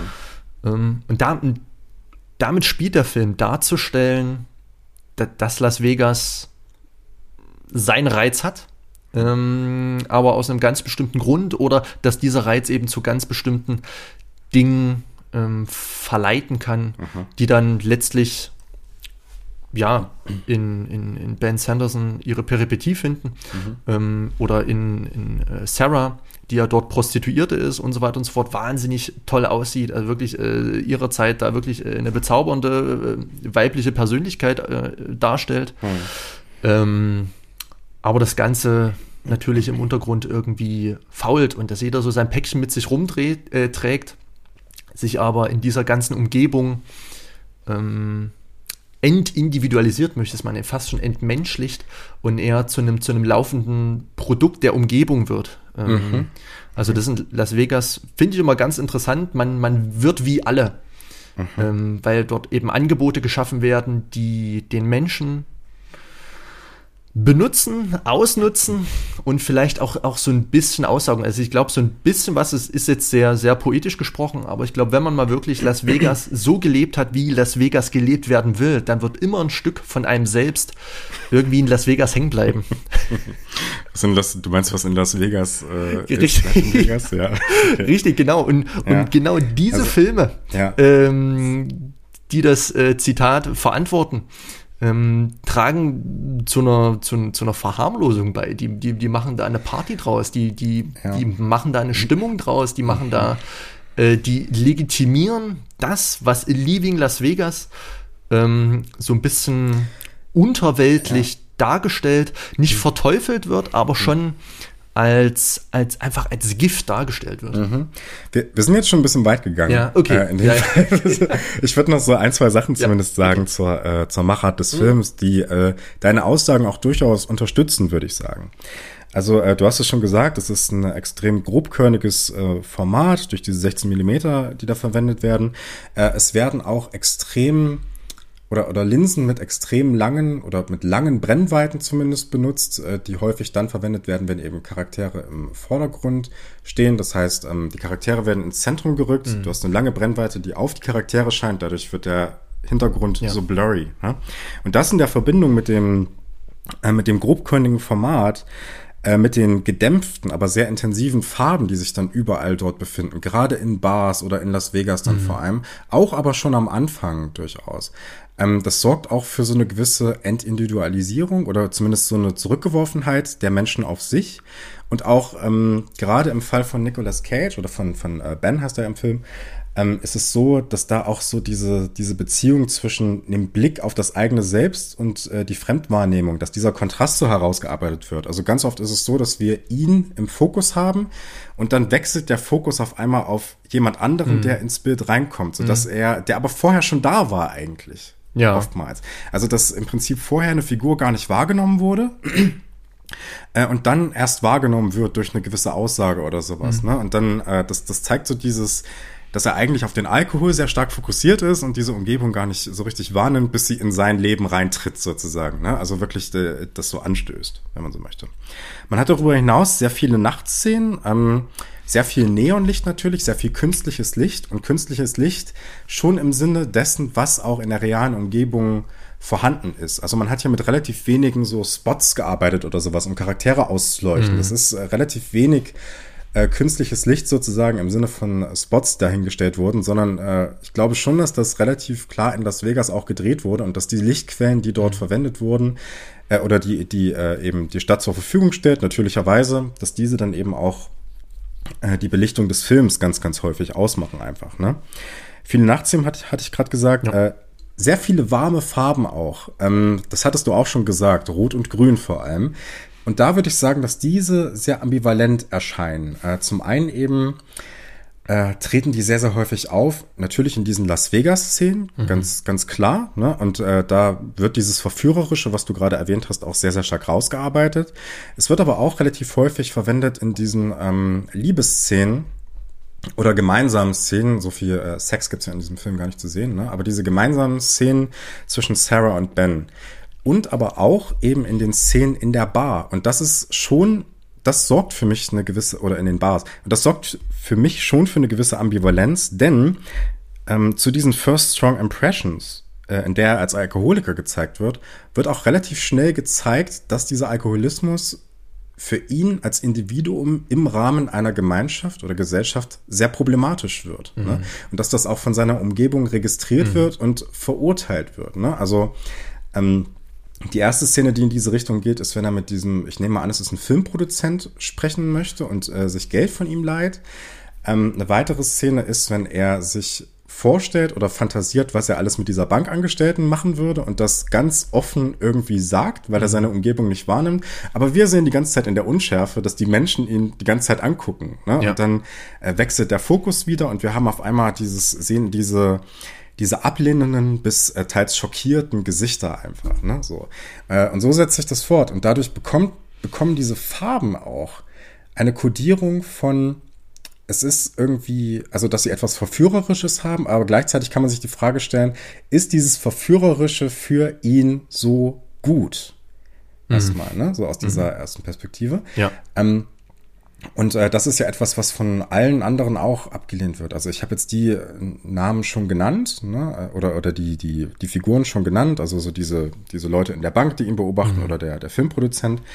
Ähm, aber auch zum Beispiel der Polizist, äh, der neben ihm herfährt äh, und er muss seine Flasche dann verstecken, ne, weil, er, weil man im Auto ja nicht trinken darf und generell in Las Vegas in der Öffentlichkeit ja auch nicht trinken darf. Ne, das genau. kommt ja auch noch dazu.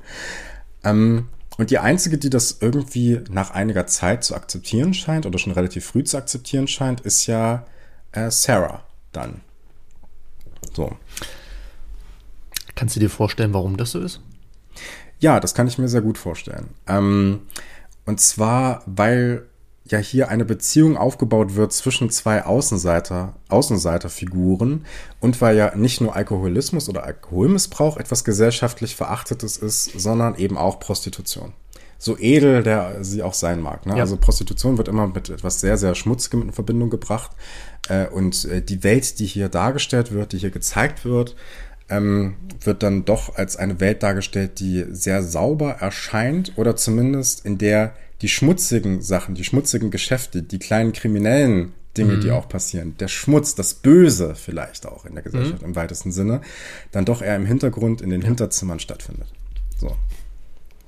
Ähm, den würde ich zustimmen. Das ist schon, das, da liegt im Film schon so ein gewisser Paradoxie.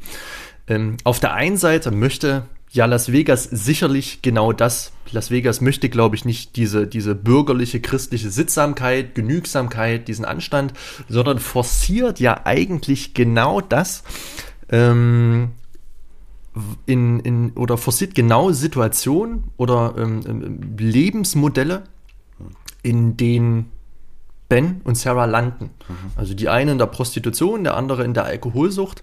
Ähm, gleichwohl, wenn man diese Schwelle übertreten hat und quasi in dieses Loch Las Vegas gefallen ist, wo man dann nicht mehr rauskommt, dann wird man wahrscheinlich auf offener Straße und das passiert, glaube ich, auch das ein oder andere Mal, zumindest in dieser Gated Community Area, die hm. sie, äh, von der ja Sarah erstmal akzeptiert wird, aber dann ähm, gibt es irgendwie ein paar Probleme, sie bekommt, sie bekommt da irgendwie geschlagen äh, zurück und so weiter, muss dann ausziehen, äh, alles recht unbürokratisch, äh, innerhalb von einer Woche und so weiter, hm. also äh, völlig verrückt. Ähm, genau, dann, dann ist man auf einmal der Ausgestoßene, wenn man sich eben dem ergibt, obwohl ja Las Vegas genau das ist. Also Las Vegas ist ja eigentlich ein Ort ähm, des, der moralischen, der gesetzlichen Grauzone. Mhm. Ähm, also ist ja wirklich äh, ein Moloch, in, in, in, der da Kommerz äh, regiert ähm, und in dem ist ja gesagt, so die, diese Rechte des Guten und ähm, des Gutgläubigen ähm, im weitesten Sinne aufgelöst werden. Hm. Ähm, ja, auf jeden Fall. Also ich würde sagen, Las Vegas ist ein Ort, an dem das besonders zum Tragen kommt oder besonders offensichtlich wird.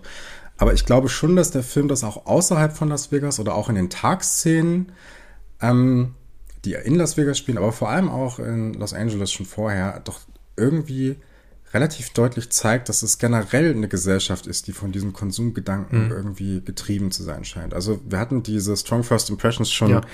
äh, erwähnt. Warum sind die Wasserflaschen einfach nur blau und haben kein wirklich schönes Etikett, sondern warum ist es bei Alkohol so? Ne?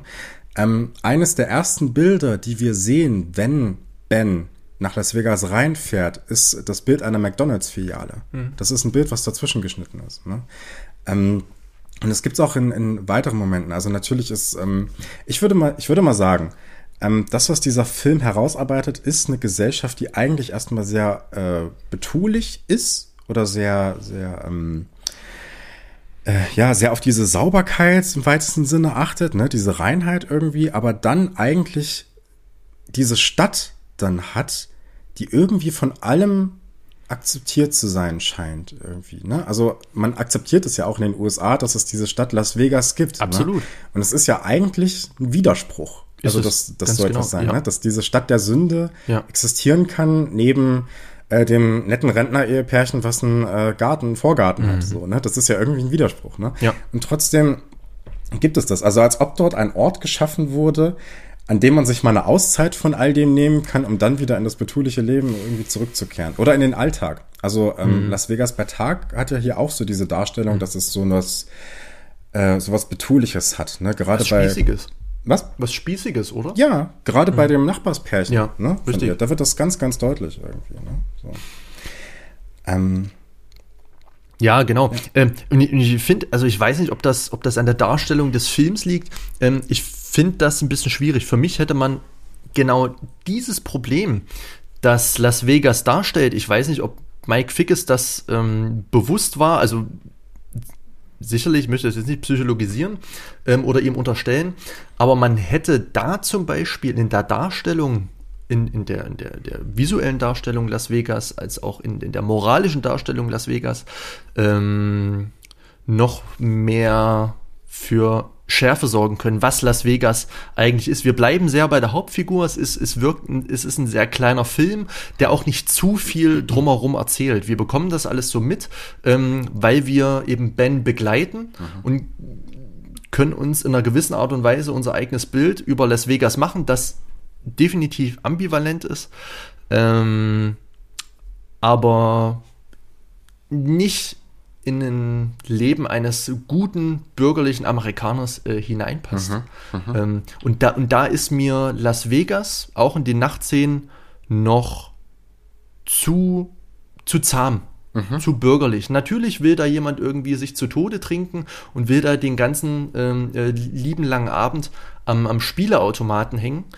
Ähm, aber genau das und noch viel mehr ist ja eigentlich, ist ja eigentlich Las Vegas. Das, sind ja nicht nur individuelle Gründe, in die sich ja. da äh, Ben und, und, sicherlich auch Tausende, Hunderttausende äh, andere reinstürzen und reingestürzt haben, sondern genau das ist ja der Ort, den ähm, Las Vegas äh, geflissentlich symbolisieren möchte. Natürlich trägt man das nicht nach außen, man möchte sich mal eine Auszeit gönnen, man möchte mal wirklich äh, feiern, man möchte sich mal gut gehen lassen und mal nicht auf den Taler gucken, sondern man möchte einfach mal Spaß haben. Das ist, mhm. glaube ich, immer so dieses Etikett Las Vegas, so dieses Spaß haben, dieses mal so ein bisschen gucken, mal so ein bisschen schmutzig machen, mhm. ähm, aber auch dann in sein christliches äh, Leben, in, in sein gutgläubiges und bürgerliches Leben wieder zurückzukehren. Mhm.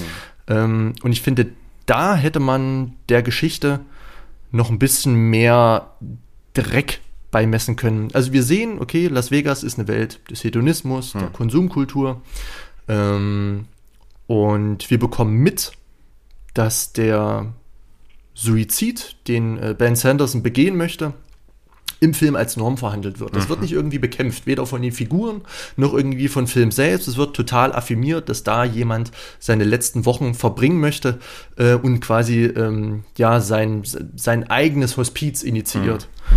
Ähm, ja. Und das wird hier als alterna wirklich alternativloses Existenzmodell dargestellt, bleibt aber wirklich sehr individuell.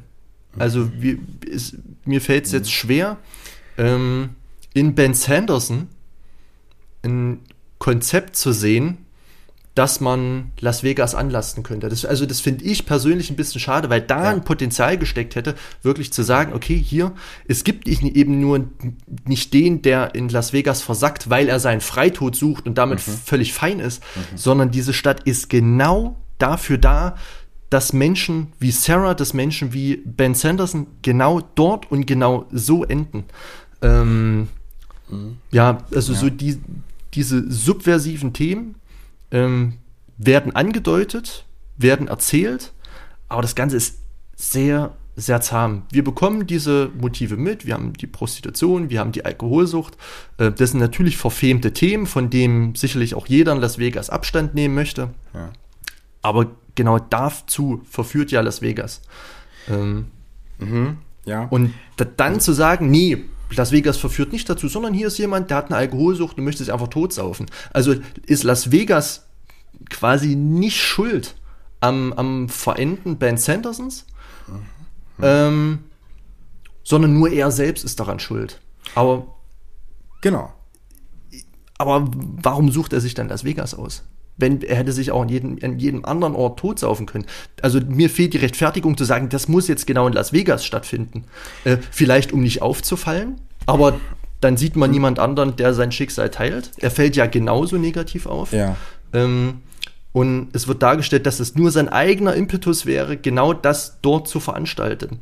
Mhm. Aber für mich, oder also ich sag mal, das, das ist ja, sag ich mal, ein kulturkritisches Politikum, das ja genau dazu Las Vegas verleiten kann. Hm. Und dass Las Vegas dafür verantwortlich gemacht werden kann.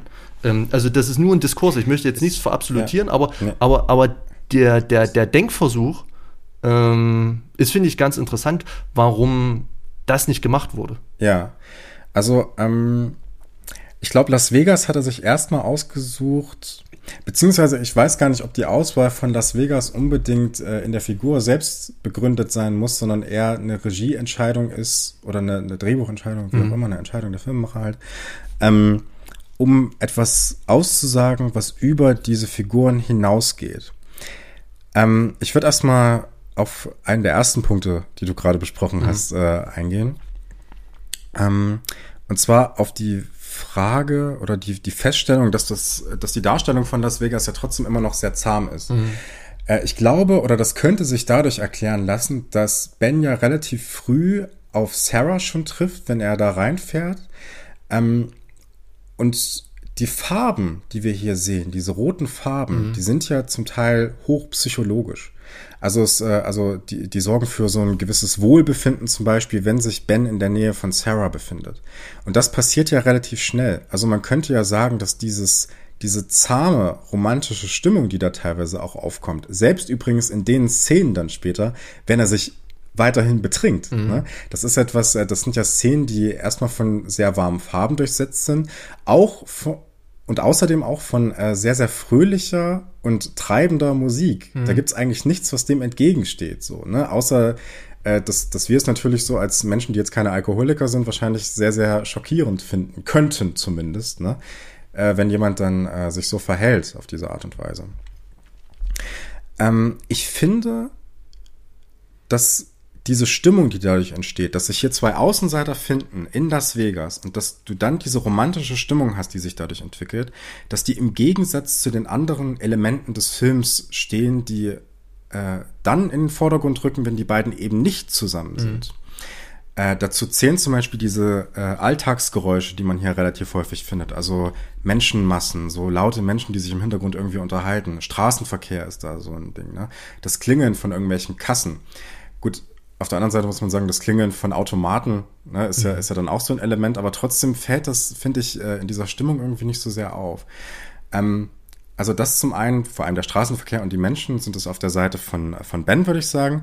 Und bei Sarah sind es vor allem die Räume, die sich durch diesen offenen Raum in Las Vegas abgrenzen, in denen sie sich befindet. Mhm. Also zum einen dieses, äh, dieser Raum oder diese, diese Zimmer von Yuri, die sind sehr, sehr kahl, sehr, sehr dunkel, sehr, sehr düster. Und auch der, der Raum, in dem er sich dann am Ende, in dem Yuri dann umgebracht wird, so ungefähr, so kurz vor, äh, kurz vor Mitte des Films mhm. ungefähr. Ja. Ähm, das hat auch etwas sehr, sehr karges, leeres und fast schon surreales. Äh, wo ich wiederum auf jetzt meine Referenzen gerne kommen würde, die vielleicht Sinn ergeben. Ähm, denn erstmal muss man ja oder sagen wir so, ich würde erstmal ganz gerne beschreiben, wie sich die beiden, Ben und Sarah, eigentlich nicht kennenlernen, aber wie sie sich annähern, würde ich mal sagen. Und zwar geschieht das in einem Hotelzimmer. Ne? Also in einem Hotelzimmer, in dem sich äh, Ben dann am Anfang befindet. Ähm, und dieser Prozess, der dann vonstatten geht, er will ihr ja Geld dafür zahlen, um sich einfach nur mit ihr zu unterhalten, um einfach bei ihr zu sein. Ne? Und dieser Prozess, wie das vonstatten geht, ist, dass sie in das Bad geht, sich zurechtmacht und dann heraustritt und dann sind die beiden zusammen. Und das ist etwas, was mich in der Grundkonstellation sehr, sehr stark an Alfred Hitchcocks Vertigo erinnert hat. Mhm. Und zwar macht das in Bezug auf diesen Film für mich auch sehr Sinn, denn es gibt ja relativ zu Beginn des Filmes, sehen wir Bilder von äh, Bens Ex-Frau und dem Kind. Und ich finde, dass diese Ex-Frau, die auf den Bildern zu sehen ist, eine sehr, sehr große Ähnlichkeit hat zu, äh, zu Sarah. Mhm. Äh, sie hat auch blonde Haare, sie hat auch ähm, so diese Augen und so eine ähnliche Gesichtsform irgendwie. Nur ist sie immer auf diesen Bildern mit offenen Haaren zu sehen. Und wie tritt denn Sarah dann aus diesem Bad raus? Nämlich mit offenen Haaren. Mhm. Was mich dazu bringt, dass es für Ben eventuell darum gehen könnte, so eine Art vergangenes Ideal wiederherzustellen, nur allerdings mit einer Außenseiterfigur, die eben dieses Verständnis für ihn aufbringen kann. Eben als eine Figur, die auf eine andere Art und Weise von diesen gewissen Normen, von dieser Gesellschaft ausgeschlossen wird. So.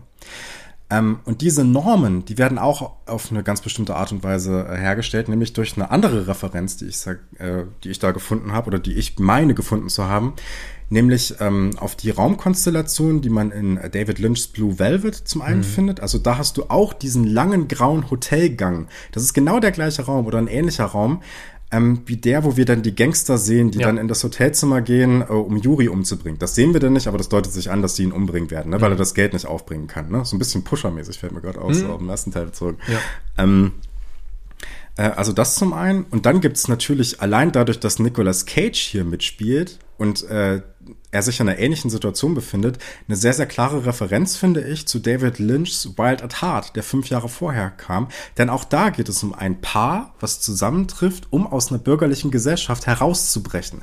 Also da geht es vor allem erstmal darum, dass äh, die, die Frau, die hier in Wild at Heart von Laura Dern gespielt wird, also auch so eine jugendliche äh, Frau, ähm, von ihrem Freund, nämlich Nicolas Cage, mitgenommen wird und äh, vor der oppressiven Mutter flieht, ne, die ihr immer sagt, ja, du darfst keinen Sex vor der Ehe haben und äh, bleib in deinem Zimmer mhm. und du gehst nicht raus und so, ne? Und verhalte dich bitte gut. Ne? Und dann fliehen die zusammen, fahren so durch die Lande, durch die USA und ähm, versuchen eben dem zu entkommen. So. Das sind so diese, diese Bezüge. Und äh, es gibt noch einen anderen David Lynch-Bezug übrigens, was ich sehr krass fand. Was man bei David Lynch nämlich sehr, sehr häufig hat, sind Figuren, die irgendwie einfach da sind, wo man nicht so richtig sieht, wo kommen die eigentlich her, auf die ein sehr, sehr klarer Fokus gesetzt mhm. ist, aber die eigentlich erstmal keinen besonderen äh, Nutzen an sich für die Geschichte haben. Und das hat man hier sehr, sehr oft. Wir hatten das, äh, das, äh, das Pärchen, dieses äh, benachbarte Pärchen ja. schon angesprochen. Ja. Wenn Nicolas Cage da auf der Straße liegt, vor deren Tor, die sind dann einfach schon da, als hätten sie die ganze Zeit da gestanden mhm. und ihn beobachtet und hat nichts weiter gemacht. Ne? Der hat da so einen Golfschläger noch dabei, ja. der am Anfang sich fragt, was hast denn du jetzt vor, willst du ihn erschlagen? ja. Eine andere Figur ist eine Frau, die sich an der Bar befindet, während Sarah äh, diese Figur, die von Ali Ermi gespielt wird, anspricht. Mhm. Diese Figur wird relativ häufig zentriert, aber sie hat an diesem Punkt der Handlung überhaupt keinen Nutzen dafür. Die ist einfach da mhm. und scheint so eine über allem stehende Beobachterfigur zu sein. Fast schon irgendwie so eine transzendentale, vielleicht göttliche, vielleicht mhm. teuflische Figur, die irgendwie das Geschehen beobachtet. Ne? Und ähm, einfach so aus dem Nichts im Zentrum der Kamera steht. So ein bisschen mhm. wie äh, weiß nicht, diese, diese äh, böse Figur, ich komme jetzt nicht auf den Namen, ähm, aus Lost Highway. Lost Highway war noch zwei Jahre später, ne? Also das kann jetzt nicht als Referenzpunkt dienen. Aber das sind so diese, die, diese Ideen, die auch bei Lynch schon drin stecken mhm. und die ich hier spannend fand. Und das sind übrigens auch, um diese Frage von, von ja. ganz von Anfang zu beantworten, das sind auch die Elemente, die es für mich so aus einem klassischen Hollywood-Film herauslösen irgendwie. Diese surrealen Momente und Figuren, die eigentlich in dieser Handlung eigentlich gar nicht sein können und trotzdem da sind mhm. irgendwie. So diese, es sind so, so ein paar, so ein paar Steine, über die man, ja, ähm, ja, die, die, man nicht so ganz erklären kann irgendwie so. Mhm. Ja. Findest du, dass Sarah und Ben authentische Menschen sind? Ja, also im Falle von Sarah schon. Ähm, es ist ja so, dass es gibt ja diesen Pakt zwischen beiden, dass, ähm, dass Ben oder, oder dass Sarah Ben ja trotzdem nicht davon abhalten darf, sich zu Tode zu trinken. Mhm. Das hat er ja von Anfang an klar gemacht. Ja, wir verbringen diese Zeit und ich bin verliebt in dich, aber ich werde mich trotzdem totsaufen. Ne? Da führt kein Weg dran vorbei. Bei Ben ist es so, dass diese Figur sehr überreizt ist. Ich weiß nicht, ob es so eine Form, so eine, eine krasse Form von äh, Alkoholmissbrauch in der Realität gibt. Ich kenne mich mhm. da nicht allzu sehr aus aber ähm, das wirkt schon, also, äh, also er hätte meiner Meinung nach oder meiner bescheidenen äh, Laienmeinung nach wahrscheinlich schon, wäre wahrscheinlich schon deutlich früher gestorben, wenn er das so durchgezogen ja, hätte, ja. wie er es hier durchzieht. Ne? Mhm. Ähm, ich finde aber die, äh, die, gerade das Verhalten von Sarah doch relativ natürlich. Wobei es auch da irgendwie so, ein, so eine Flucht ins Bürgerliche gegen Ende des Films zu geben scheint. Ne? Sie macht sich ja dann schon irgendwie Sorgen um ihn und will ihm sagen, ja, hörst du mal lieber auf damit. Und das macht sie äh, kurz nachdem sie in so einem klassischen Familienmutter-Outfit der, in der Küche steht, ihm was zu essen macht, so als mhm. ob sie sich so eine bürgerliche Existenz mit ihm herbeiwünscht. Ja, irgendwie, ne? ja. Und das ist, das ist schon realistisch. Also ich finde ihr Verhalten jetzt relativ, ja, was heißt normal? Es gibt ja kein, kein Normal, ne? aber nachvollziehbar, mhm. sagen wir es mal so. Hm. Wie ist es bei dir? Schwierig. Ähm, ich finde den Film in manchen Einstellungen und ähm, in manchen Szenen einfach sehr, sehr traumartig. Hm. Fast schon äh, so, so, so ein bisschen hölzern. Und wir bekommen ja ganz viele Dinge, die während dieser Erzählzeit passieren, bekommen wir ja gar nicht mit. Wir bekommen wirklich immer nur ausschnittsweise verschiedene Episoden des Tages mit.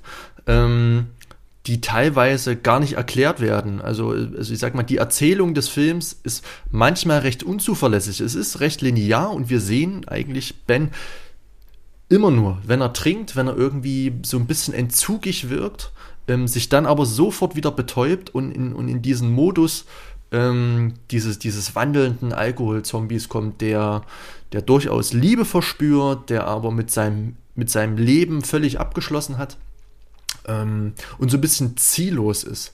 Ähm, und das ist ein Ding, das den Film sehr ungewöhnlich macht. Also wir sehen hier eine Love Story, ähm, die, wo aber wiederum beide ihrem Ende oder dem Ende Bens ähm, über weite Teile des Films völlig gleichgültig gegenüberstehen, das sogar irgendwie ausblenden.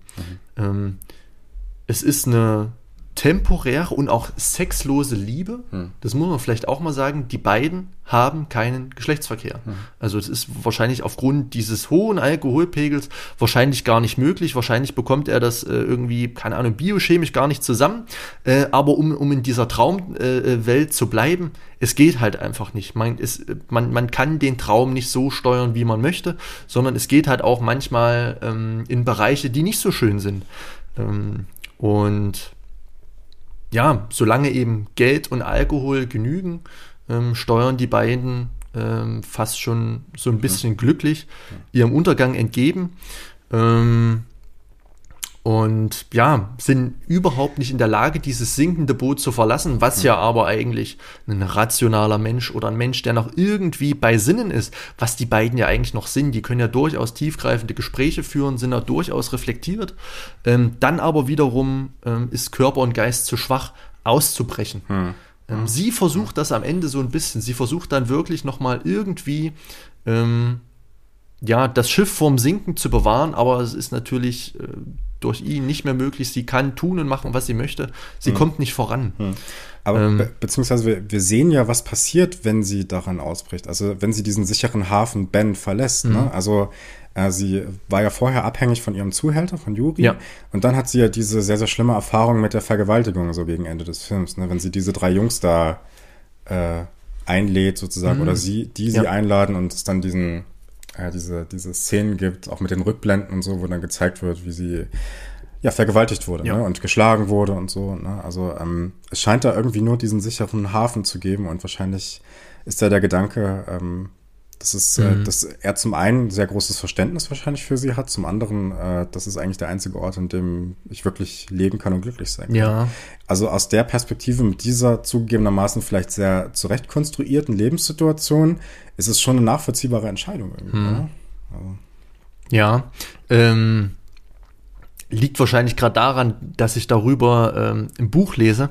Ähm, aber für mich sind die beiden ähm, ge diese gestrandeten Existenzen, die jetzt eben so einen Jesus bräuchten, der sie wieder auf den rechten Weg führt. Ähm, denn Prostituierte, Kranke ähm, oder Menschen, die ähm, an, ihrem, an ihrem Existenzminimum stehen, waren ja genau die, die eben wiederum bekehrt werden mussten, die wieder auf den, auf, auf dem Pfad eines guten Christen geführt werden mussten, was ja diese ganzen Figuren außerhalb ja irgendwie verkörpern möchten nach außen hin, dass sie ja wirklich äh, bürgerlich sind, ihr Leben im Griff haben und, und, und Personen darstellen, ähm, die genau das was Sarah und Ben äh, darstellen, eben nicht affirmieren. Mhm. Ähm, und da schafft der Film aber ein relativ, ähm, wie könnte man das jetzt sagen, ein respektables Verhältnis. Also der Film selbst findet die Prostitution und die Alkoholsucht werden im, im, in der Erzählart des Films erstmal normalisiert. Das ist erstmal der Status quo. Damit müssen wir jetzt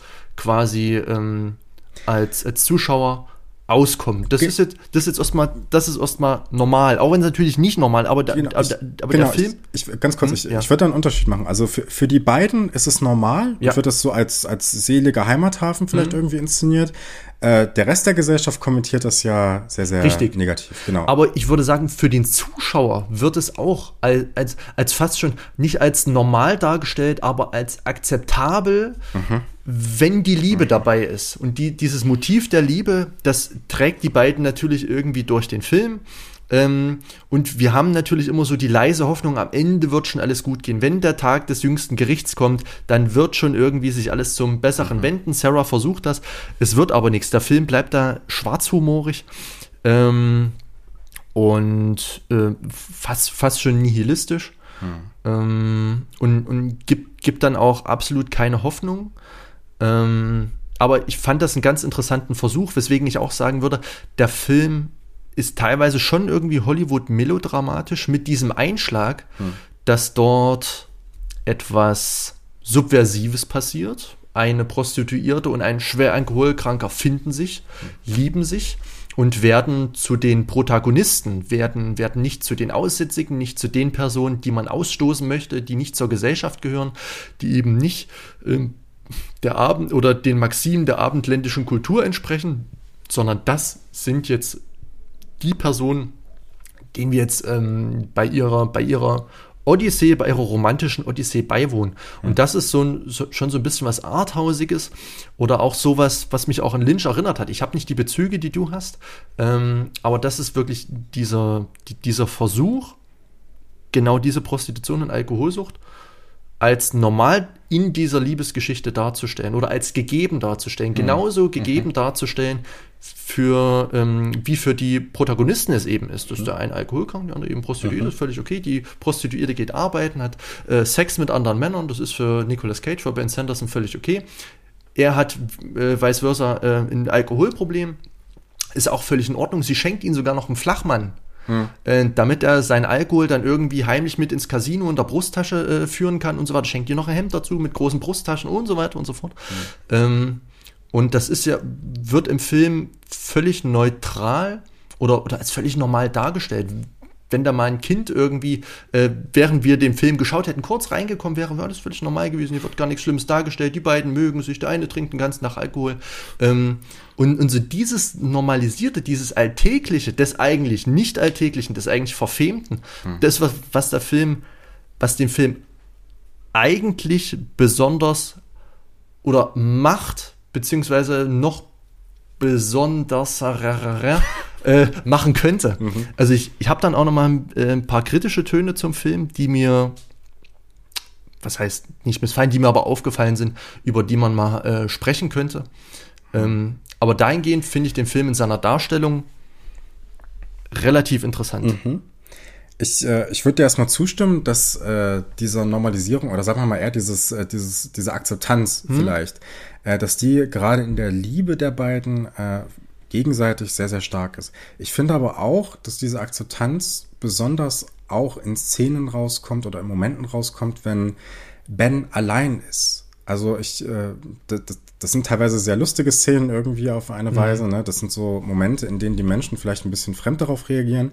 Aber ich finde schon, dass er auf eine Weise charakterisiert wird, dass man diesen Entschluss, sich tot zu trinken und diesen Wunsch zu haben, zu sterben, irgendwie ich weiß nicht, ob man ihn nachvollziehen kann, aber ich finde, dass der Film es schafft, die Akzeptanz für diese Entscheidung ja, zumindest ins absolut. Zentrum zu rücken. Ja. Und das, finde ich, ist dann schon, und so schlimm wir das auch finden, als Menschen, die das jetzt nicht vorhaben, mhm. sowas zu tun, ne? also gehe ich mal davon aus zumindest, ähm, dass das schon eine Art und Weise, ein Ausdruck von einer gewissen Persönlichkeit ist, dieser Alkoholmissbrauch, aber auch diese Entscheidung, sich umzubringen, als Ausdruck persönlicher Freiheit hier in diesem mhm. Film verstanden wird.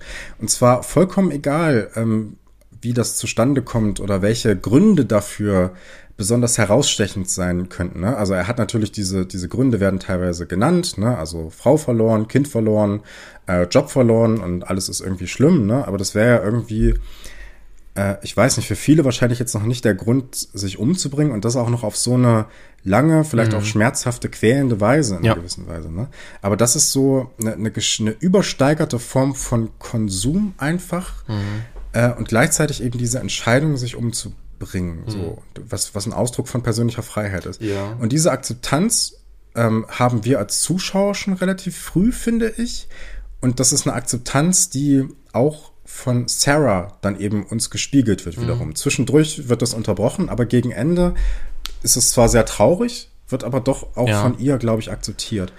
Ähm, und dahingehend, vor dem Hintergrund dieses endlosen Konsums von Alkohol, den, äh, dem Ben frönt, sagen wir es mhm. mal so, finde ich es ganz interessant eben, dass dann doch wieder die Entscheidung getroffen würde, das Ganze in Las Vegas spielen zu lassen, ähm, weil dadurch natürlich diese, dieses Konsumistische nochmal sehr, sehr stark herausgearbeitet wird und damit im Prinzip gesagt wird, sind wir nicht irgendwie auf eine Art und Weise, wenn wir das wollen, wenn wir diese romantischen, diese, äh, diese verführerischen Farben sehen und so, äh, und dieses Casino und so und äh, was weiß ich, dieses McDonalds dazwischen ja. drin, wo wir ja auch ganz gerne hingehen vielleicht, ne? Sind wir nicht auf eine Art und Weise irgendwie genauso, nur machen wir das nicht in dieser exzessiven, übersteigerten Form, wie es hier an dieser Figur dargestellt wird. Aber sind wir nicht eigentlich irgendwie das gleiche wie Ben? Nur leben wir diesen Exzess nicht in diesem unendlichen Maße aus, sondern äh, haben im Prinzip was Zivilisatorisches in uns, das äh, uns davor zügelt in einer gewissen Weise. Ne? Also nicht nur, dass wir sagen, ja, ich darf das nicht machen, weil, ähm, weil es, ja. halt verachtet wird, sondern dass dieses Verlangen vielleicht, das in so einer entzügelten, enthemmten, selbstzerstörerischen Art und Weise auszuleben, dieses Verlangen auch gar nicht da ist. Aber schon in einem gewissen Maße so, dass man das mal ankratzt, mhm. aber diesen kompletten Weg, diese komplette Meile, wie er das macht, eigentlich ja. nicht geht. Okay. Ich würde jetzt sagen, dass der Mensch sogar noch viel schlimmer ist. Ähm, also, also ich finde da so diesen Freitod durch Alkohol oder ähm, den Nachgehen der Prostitution finde ich ähm, sehr, sehr zahm. Äh, mhm. Können wir noch mal drauf kommen? Ich würde gerne noch mal anknüpfen, ähm, dass der Zuschauer sich vielleicht in einer gewissen Art und Weise in diese Figuren hineinversetzen soll. Ähm, ich, hat, ich hatte gerade gesagt, dass der Film nicht dem klassischen Hollywood-Melodram entspricht, hm. mit ähm, Einschränkungen. Ähm, das Liebesspiel zwischen den beiden wird wurde von mir, vielleicht auch von dir, erstaunlich ähm, positiv und, und wert, wertvoll wahrgenommen.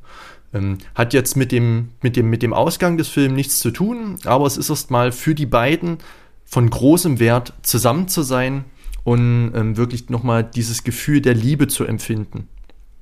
Das ist natürlich ein ganz klassisches Motiv des Melodrams, dass man, wie die Menschen halt so sind, als Geißel der Liebe durch diese Tortur des Films geführt wird.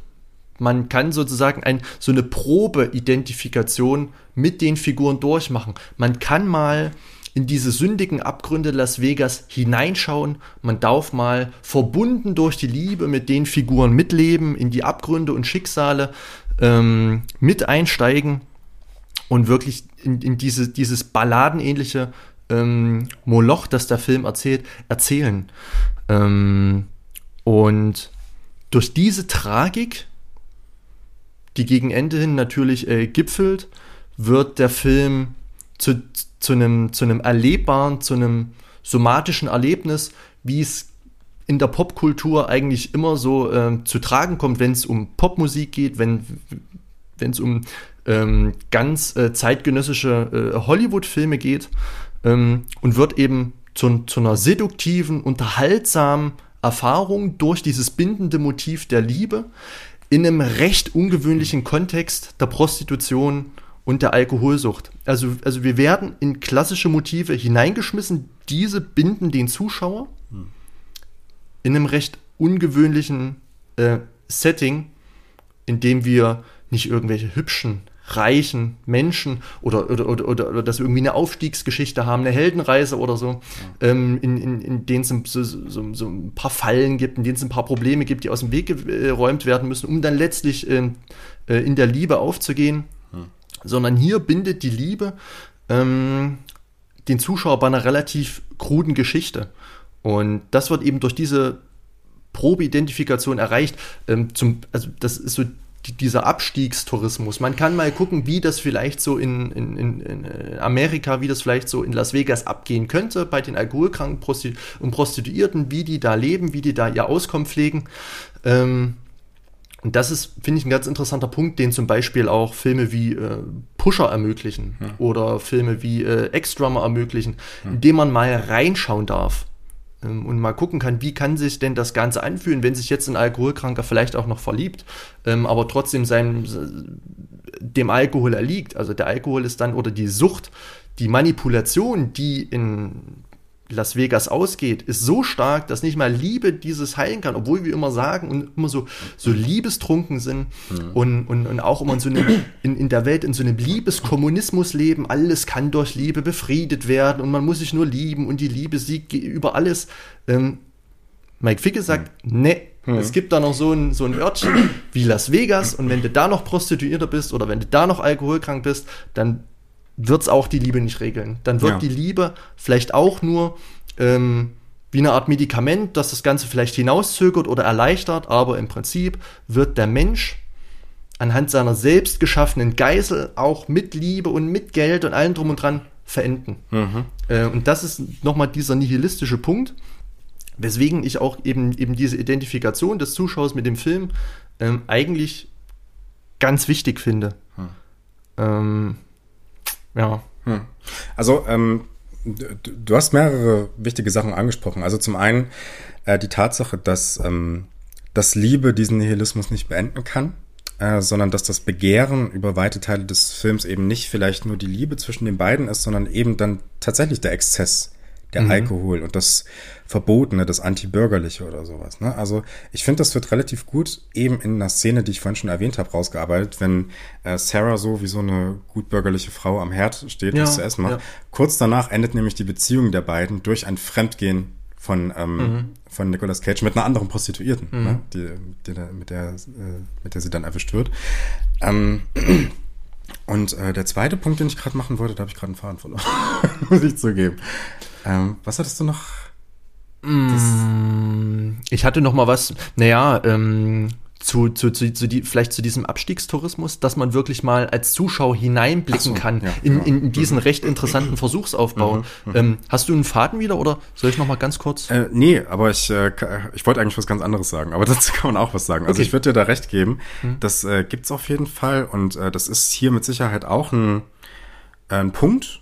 Ähm, ich weiß nur nicht, ob dann doch diese Figuren und vor allem die Figur von von, von, äh, von Ben mhm. nicht dann doch in diesem Alkoholexzess nicht, in, nicht im Kontext der Stadt, aber einfach ja. so für sich als Figur nicht doch zu überzeichnet ist, um diese Identifikation irgendwie zu gewährleisten. Ich glaube, die Identifikation ähm, findet nicht mit dem Alkoholkonsum an sich statt oder dass man da reinschaut, sondern eher mit der Tatsache, dass es hier eine Außenseiterfigur gibt, diesen, die so übersteigert ist in ihrer Sucht, dass es eigentlich keinen anderen Weg mehr geben kann, oder kein, kein, kein anderes Glücksgefühl für diese mhm. Person mehr geben kann, als mit einer Person zusammenzukommen, die diesen, die diesen Exzess in irgendeiner Form ja, akzeptiert. Ja. So. Ich glaube, darin liegt die Identifikation, die man mit ihm aufbauen kann. Ähm, ja, mhm. Genau, Punkt. Okay.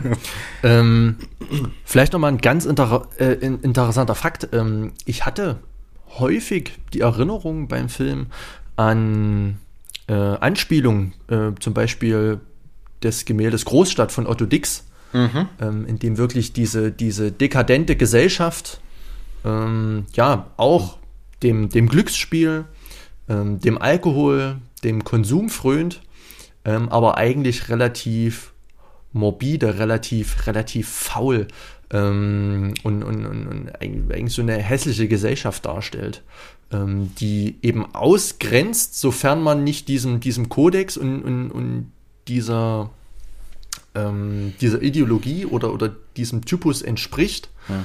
ähm, sondern wenn man wirklich mitmacht und irgendwann hinten runterfällt. Und wenn man runterfällt, dann darf man nicht nochmal hochkommen, wird quasi unterdrückt. Ähm, das spielt ja da auch so eine gewisse Rolle. Man bekommt das, wie gesagt, schon in den Tagszenen mit. Äh, es gibt auch eine ganz so interessante Notiz.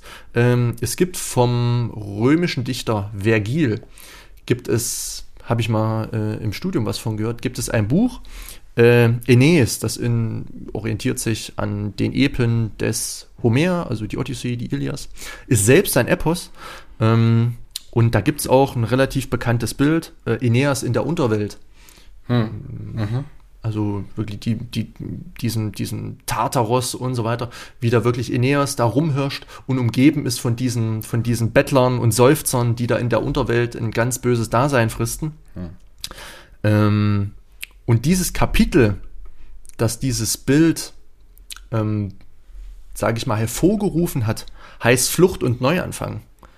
Äh, und das fand ich eigentlich ganz interessant. Ähm, dass das Flucht, also vielleicht besteht da eine Referenz, dass also dieser Abstieg in die Unterwelt ähm, schon in der Antike verhandelt wurde und da vielleicht auch seinen Ursprung hat, dass es in den Köpfen antiker Menschen oder, oder der damaligen Zeit vor zwei, zweieinhalbtausend Jahren schon Bewusstsein dafür gab, dass es Sünden in unserer Welt gibt, dass es Menschen in unserer Welt gibt, die ähm, ja vielleicht so ihren, ihren Lebensfaden selbst durchschneiden, indem sie mhm. irgendeiner mhm. Sünde verfallen. Mhm. Ähm, und mit dem, mit dem Titel der dieses Bild begründet hat, äh, Flucht und, und äh, Neuanfang, ähm, fand ich eigentlich einen ganz, ganz interessanten Hinweis, weswegen man sich vielleicht damals, tief, wenn man sich mit dem Film tiefgründiger beschäftigen möchte, weshalb man damals vielleicht irgendwie nach so einer kleinen Rezeptionsgeschichte äh, forschen könnte. Mhm. Das aber nur von mir. Mhm. Also mhm. ähm, mhm. finde das immer ganz interessant. Hatte mal ein Seminar dazu zur Rezeptionsgeschichte. Da, da ging es so ein bisschen darum und Cornelius Nepos und so weiter und so fort, mhm. ähm, wie das alles irgendwie verarbeitet wird und heute dann eben in, in, in unserer Kulturindustrie äh, endet. Also würde auch dem Film unterstellen, dass er ein kulturindustrielles äh, Produkt ist. Können wir vielleicht auch ja, mal nochmal drauf kommen? Klar. Das auf jeden Fall, ja. ja äh, das konsumiert werden, ja. äh, das gleichwohl konsumiert werden möchte, außer eben Richtig. den Motiven, die ich gesagt habe, äh, dass es sowas wie Liebe gibt und so weiter. Und dass, an, dass Anknüpfungspunkte stattfinden, die den äh, tradierten Sehgewohnheiten auf jeden Fall entsprechen, die äh, catchen sollen, die fangen sollen und die eben auch äh, seduktiv wirken sollen, die einen so ein bisschen mitziehen wollen. Genau. Also wir hatten die ganzen Schauspieler schon angesprochen, wir hatten ja die Bilder auch schon angesprochen oder die Farben, äh, die Musik, ne, ja. natürlich äh, von Figgis selbst komponiert, äh, viel Jazz und Blues. Ähm, ähm, natürlich Musik, die dafür prädestiniert ist, so eine gewisse Melancholie auch mitzubringen, aber gerade, wie gesagt, in diesen Liebesszenen, auch in den Szenen, wenn er sich betrinkt, äh, dann doch auch einen treibenden Effekt haben ähm, und so ein bisschen gegen diese, gegen diese Alltagstöne einfach auch äh, arbeiten. Ne? Und ähm, das ist, äh, glaube ich, schon ganz interessant. Also auf jeden Fall auch ein schöner Gedanke mit den, mit den Gemälden, auf jeden Fall. Ja, hm, also ja. kam, kam mir so, äh, wie gesagt, weil, also gerade gerade durch die Geschichte, durch äh, mein Geschichtsstudium, habe ich da so ein paar Bezüge zu. Ich klar, hm. Otto Dix ist jetzt nochmal eine ganz andere Zeit als jetzt irgendwie ähm, in Vergil, hm. aber, aber, aber trotzdem kann man da schon eine Parallelität erkennen zwischen, zwischen der Antike, zwischen der Neuzeit und auch, äh, sage ich mal, zwischen der Moderne. Hm. Ähm, dass es da wirklich Motive des, ja, der Bettler und Seufzer gibt, was, was man ja den beiden Figuren auch in irgendeiner Form unterstellen könnte, weil sie vom finanziellen Ruin, äh, vom finanziellen Ruin stehen hm. und irgendwelchen äh, Sünden erliegen. Ähm, und genau dafür gibt es heutzutage noch in Amerika eine Stadt, ja. äh, die, die, stimmt, ja. die, genau das, die genau diesen Scheiß äh, affirmiert. Ja. Ähm, und da hätte man meiner Meinung nach in der Darstellung, man hätte noch drastischer sein können. Ich, ich finde die, diesen Versuchsaufbau, das ist schon, das, also das ist schon ähm, interessant und fordernd, jemanden bei diesem Siechtum zu begleiten, dann auch noch das Motiv der Liebe reinzuschmeißen, damit das Ganze auch noch so melancholisch, so ein bisschen wehleidig, fast schon so, fast so ein bisschen ähm, Liebeskummer auslöst, ähm, damit man das Ganze auch noch schade findet, wenn sich da einer durch seinen absolut freien Willen, vielleicht auch so seine eigene ähm, ähm, Blödheit irgendwie äh, zu Tode säuft. Natürlich soll das Ganze irgendwie ein Produkt ähm, seiner Außenwelt sein und natürlich ist alles ringsherum böse mhm. ähm, und wir erliegen quasi nur diesen Versuchungen und diesen Süchten. Ähm, da kann man drüber streiten. Hm. Aber ich würde jetzt nicht sagen, dass der Film, ich finde die Frage recht interessant, aber ich würde sie schon mal verneinen, dass der Film, dass es auch nicht in Anklang ein echter Skandalfilm ist.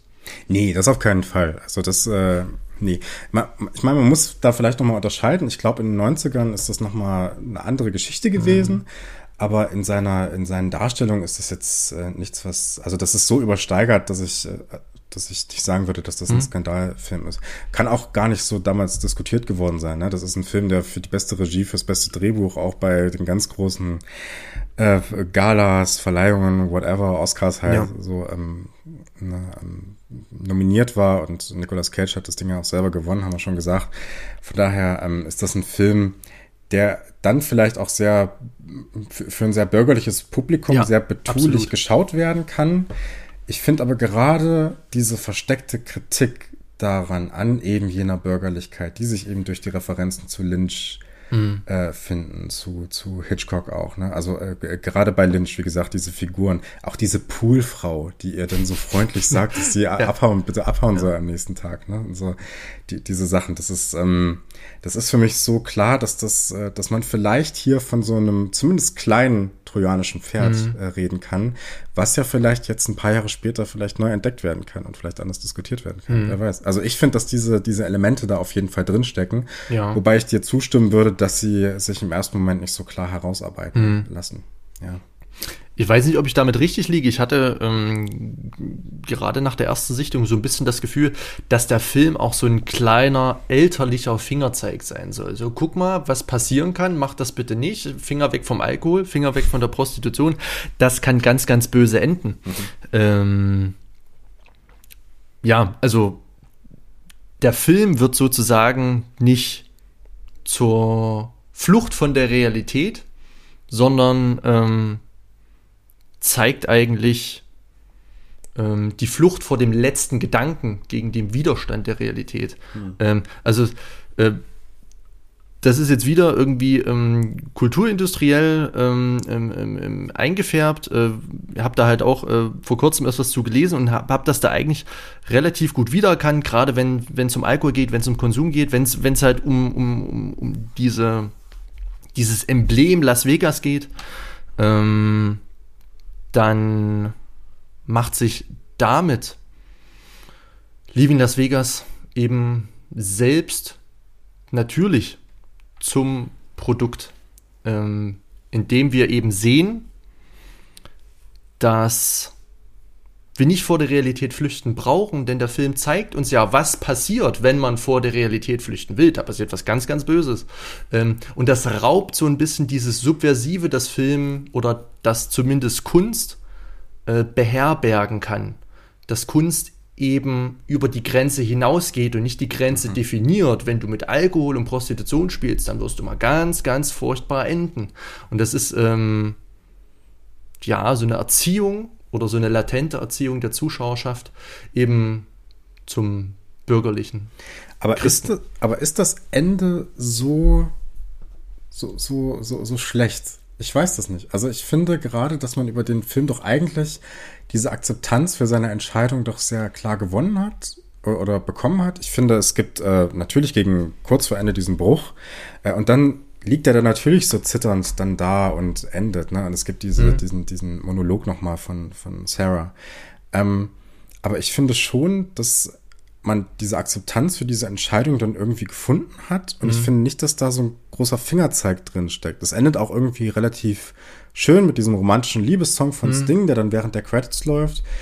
Und das ist, das ist dann super traurig natürlich, ne? Aber trotzdem finde ich, äh, dass doch ganz gut herauskommt, es ist seine Entscheidung und die mhm. haben wir zu akzeptieren.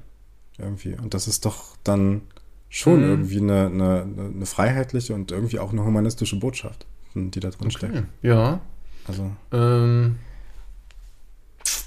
ja, also ich glaube, als Zuschauer wäre man wenn man, wenn auf einmal so, so ein Menü aufploppen würde, bitte entscheiden Sie sich jetzt, wie soll der Film enden? Hm. Soll alles in der Versöhnung enden? Soll alles wieder gut werden und so weiter und so fort? Oder soll wirklich alles in dieser Katastrophe enden?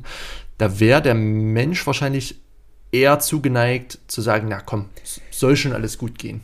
Das weiß ich nicht. Also äh, gerade weil wir ja vorher zum Beispiel dieses benachbarte Pärchen gesehen haben mit dem Vorgarten und das ist für mich im Vergleich also muss ich wirklich sagen, im Vergleich mhm. zu dem, was die beiden äh, ja. als Liebespaar durchleben, mhm. ist das für mich die größere Horrorvorstellung. Okay. muss ich wirklich sagen. Bin vielleicht ein bisschen gebrandmarkt ja. durch David Lynch auch. Ne, mhm. Ne? Und so und durch diese, diese, diese Bilder von den, ja. ähm, von, von, von den Insekten unter dem Rasen in Blue Velvet am Anfang und so, ne? Mhm. Das, äh, wo, wo das Böse liegt unter dem, ne? Und so, ne?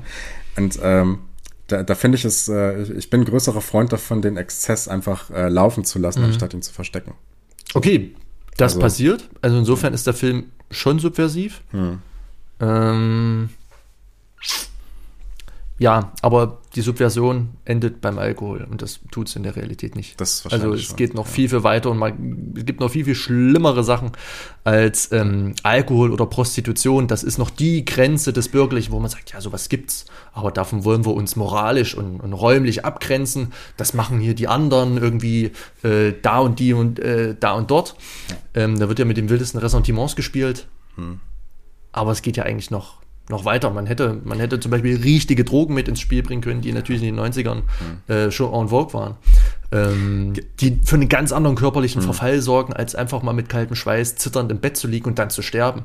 Also das ist, das ist, wenn man überlegt, was, ja, ja. was, was Süchte, was Drogen anstellen können, ist das ähm, ein, ein, ein, ein sehr sachtes aus der Welt scheiden. Mhm. Aber eben auch eine Droge, die gesellschaftlich bis zu einem gewissen Grad akzeptiert ist. Ne? Also Absolut, Ähm, nur ja. der Exzess macht es dann eben, dass, es, äh, Mhm, dass diese richtig, Akzeptanz ja. dann schwindet. Ne? Genau. Das ist ein Reizpunkt auf jeden Fall. Dieser Exzess, dass er wirklich säuft und säuft und Mhm. säuft und säuft. Und dann natürlich, ähm, ja, dann nochmal bei einer fast äh, Sexszene endet. Ja, das stimmt. ja. äh, Lukas, ich weiß Ja. nicht, wie es dir geht. Ich bin mit meinem Latein am Ende. Ähm, ich mit meinem auch. Wir könnten von vorne anfangen, aber ich glaube mal, wir haben jetzt fast Ja. zwei Stunden Ja. äh, geplappert. Ähm, ich bin sehr zufrieden. Ich auch, ja. Schöne Folge. Ähm, hoffentlich gefällt's dir, Marvin. Äh, ich hoffe, äh, wir haben da ein einigermaßen schönes Gespräch irgendwie zustande bekommen. Äh, und ich hoffe, das machen wir auch beim nächsten Mal. Was haben wir da? Was, was sprechen wir Ähm, da? beim nächsten Mal. Eigentlich wäre jetzt ich wieder dran und müsste hier aus meiner Brusttasche irgendeinen schnuckeligen Film herausziehen. Aber äh, das machen wir, glaube ich, nicht. Denn wir werden wieder einen Gast beherbergen, einen Gast einladen. Ähm, wieder einen guten Kumpel. Und es wird um, ich glaube, so ein, in, der Arbeitstitel ist jetzt erstmal Filmmusik. Genau. Es wird um Filmmusik Es gehen. wird im weitesten Sinne um Filmmusik gehen. Genau, ja. Darüber reden wir. Ähm, alles Mögliche, genauer definieren wir das noch. Aber es war auch ein Wunsch von unserem Kumpel, das mal unbedingt zu machen. Und äh, wir finden das, glaube ich, auch ganz interessant, uns mal damit auseinanderzusetzen. Deswegen reden wir über Filmmusik beim nächsten Mal. Sehr schön. Ich freue mich drauf. Ähm, bin großer Fan der Filmmusik und äh, bin, bin gespannt, was unser Gast da Interessantes mit reinbringen kann, denn der ist er selbst ähm, Musiker und leidenschaftlicher Filmmusikhörer. Äh, ich denke mal, das wird eine ganz äh, ausführliche und interessante Folge. Genau.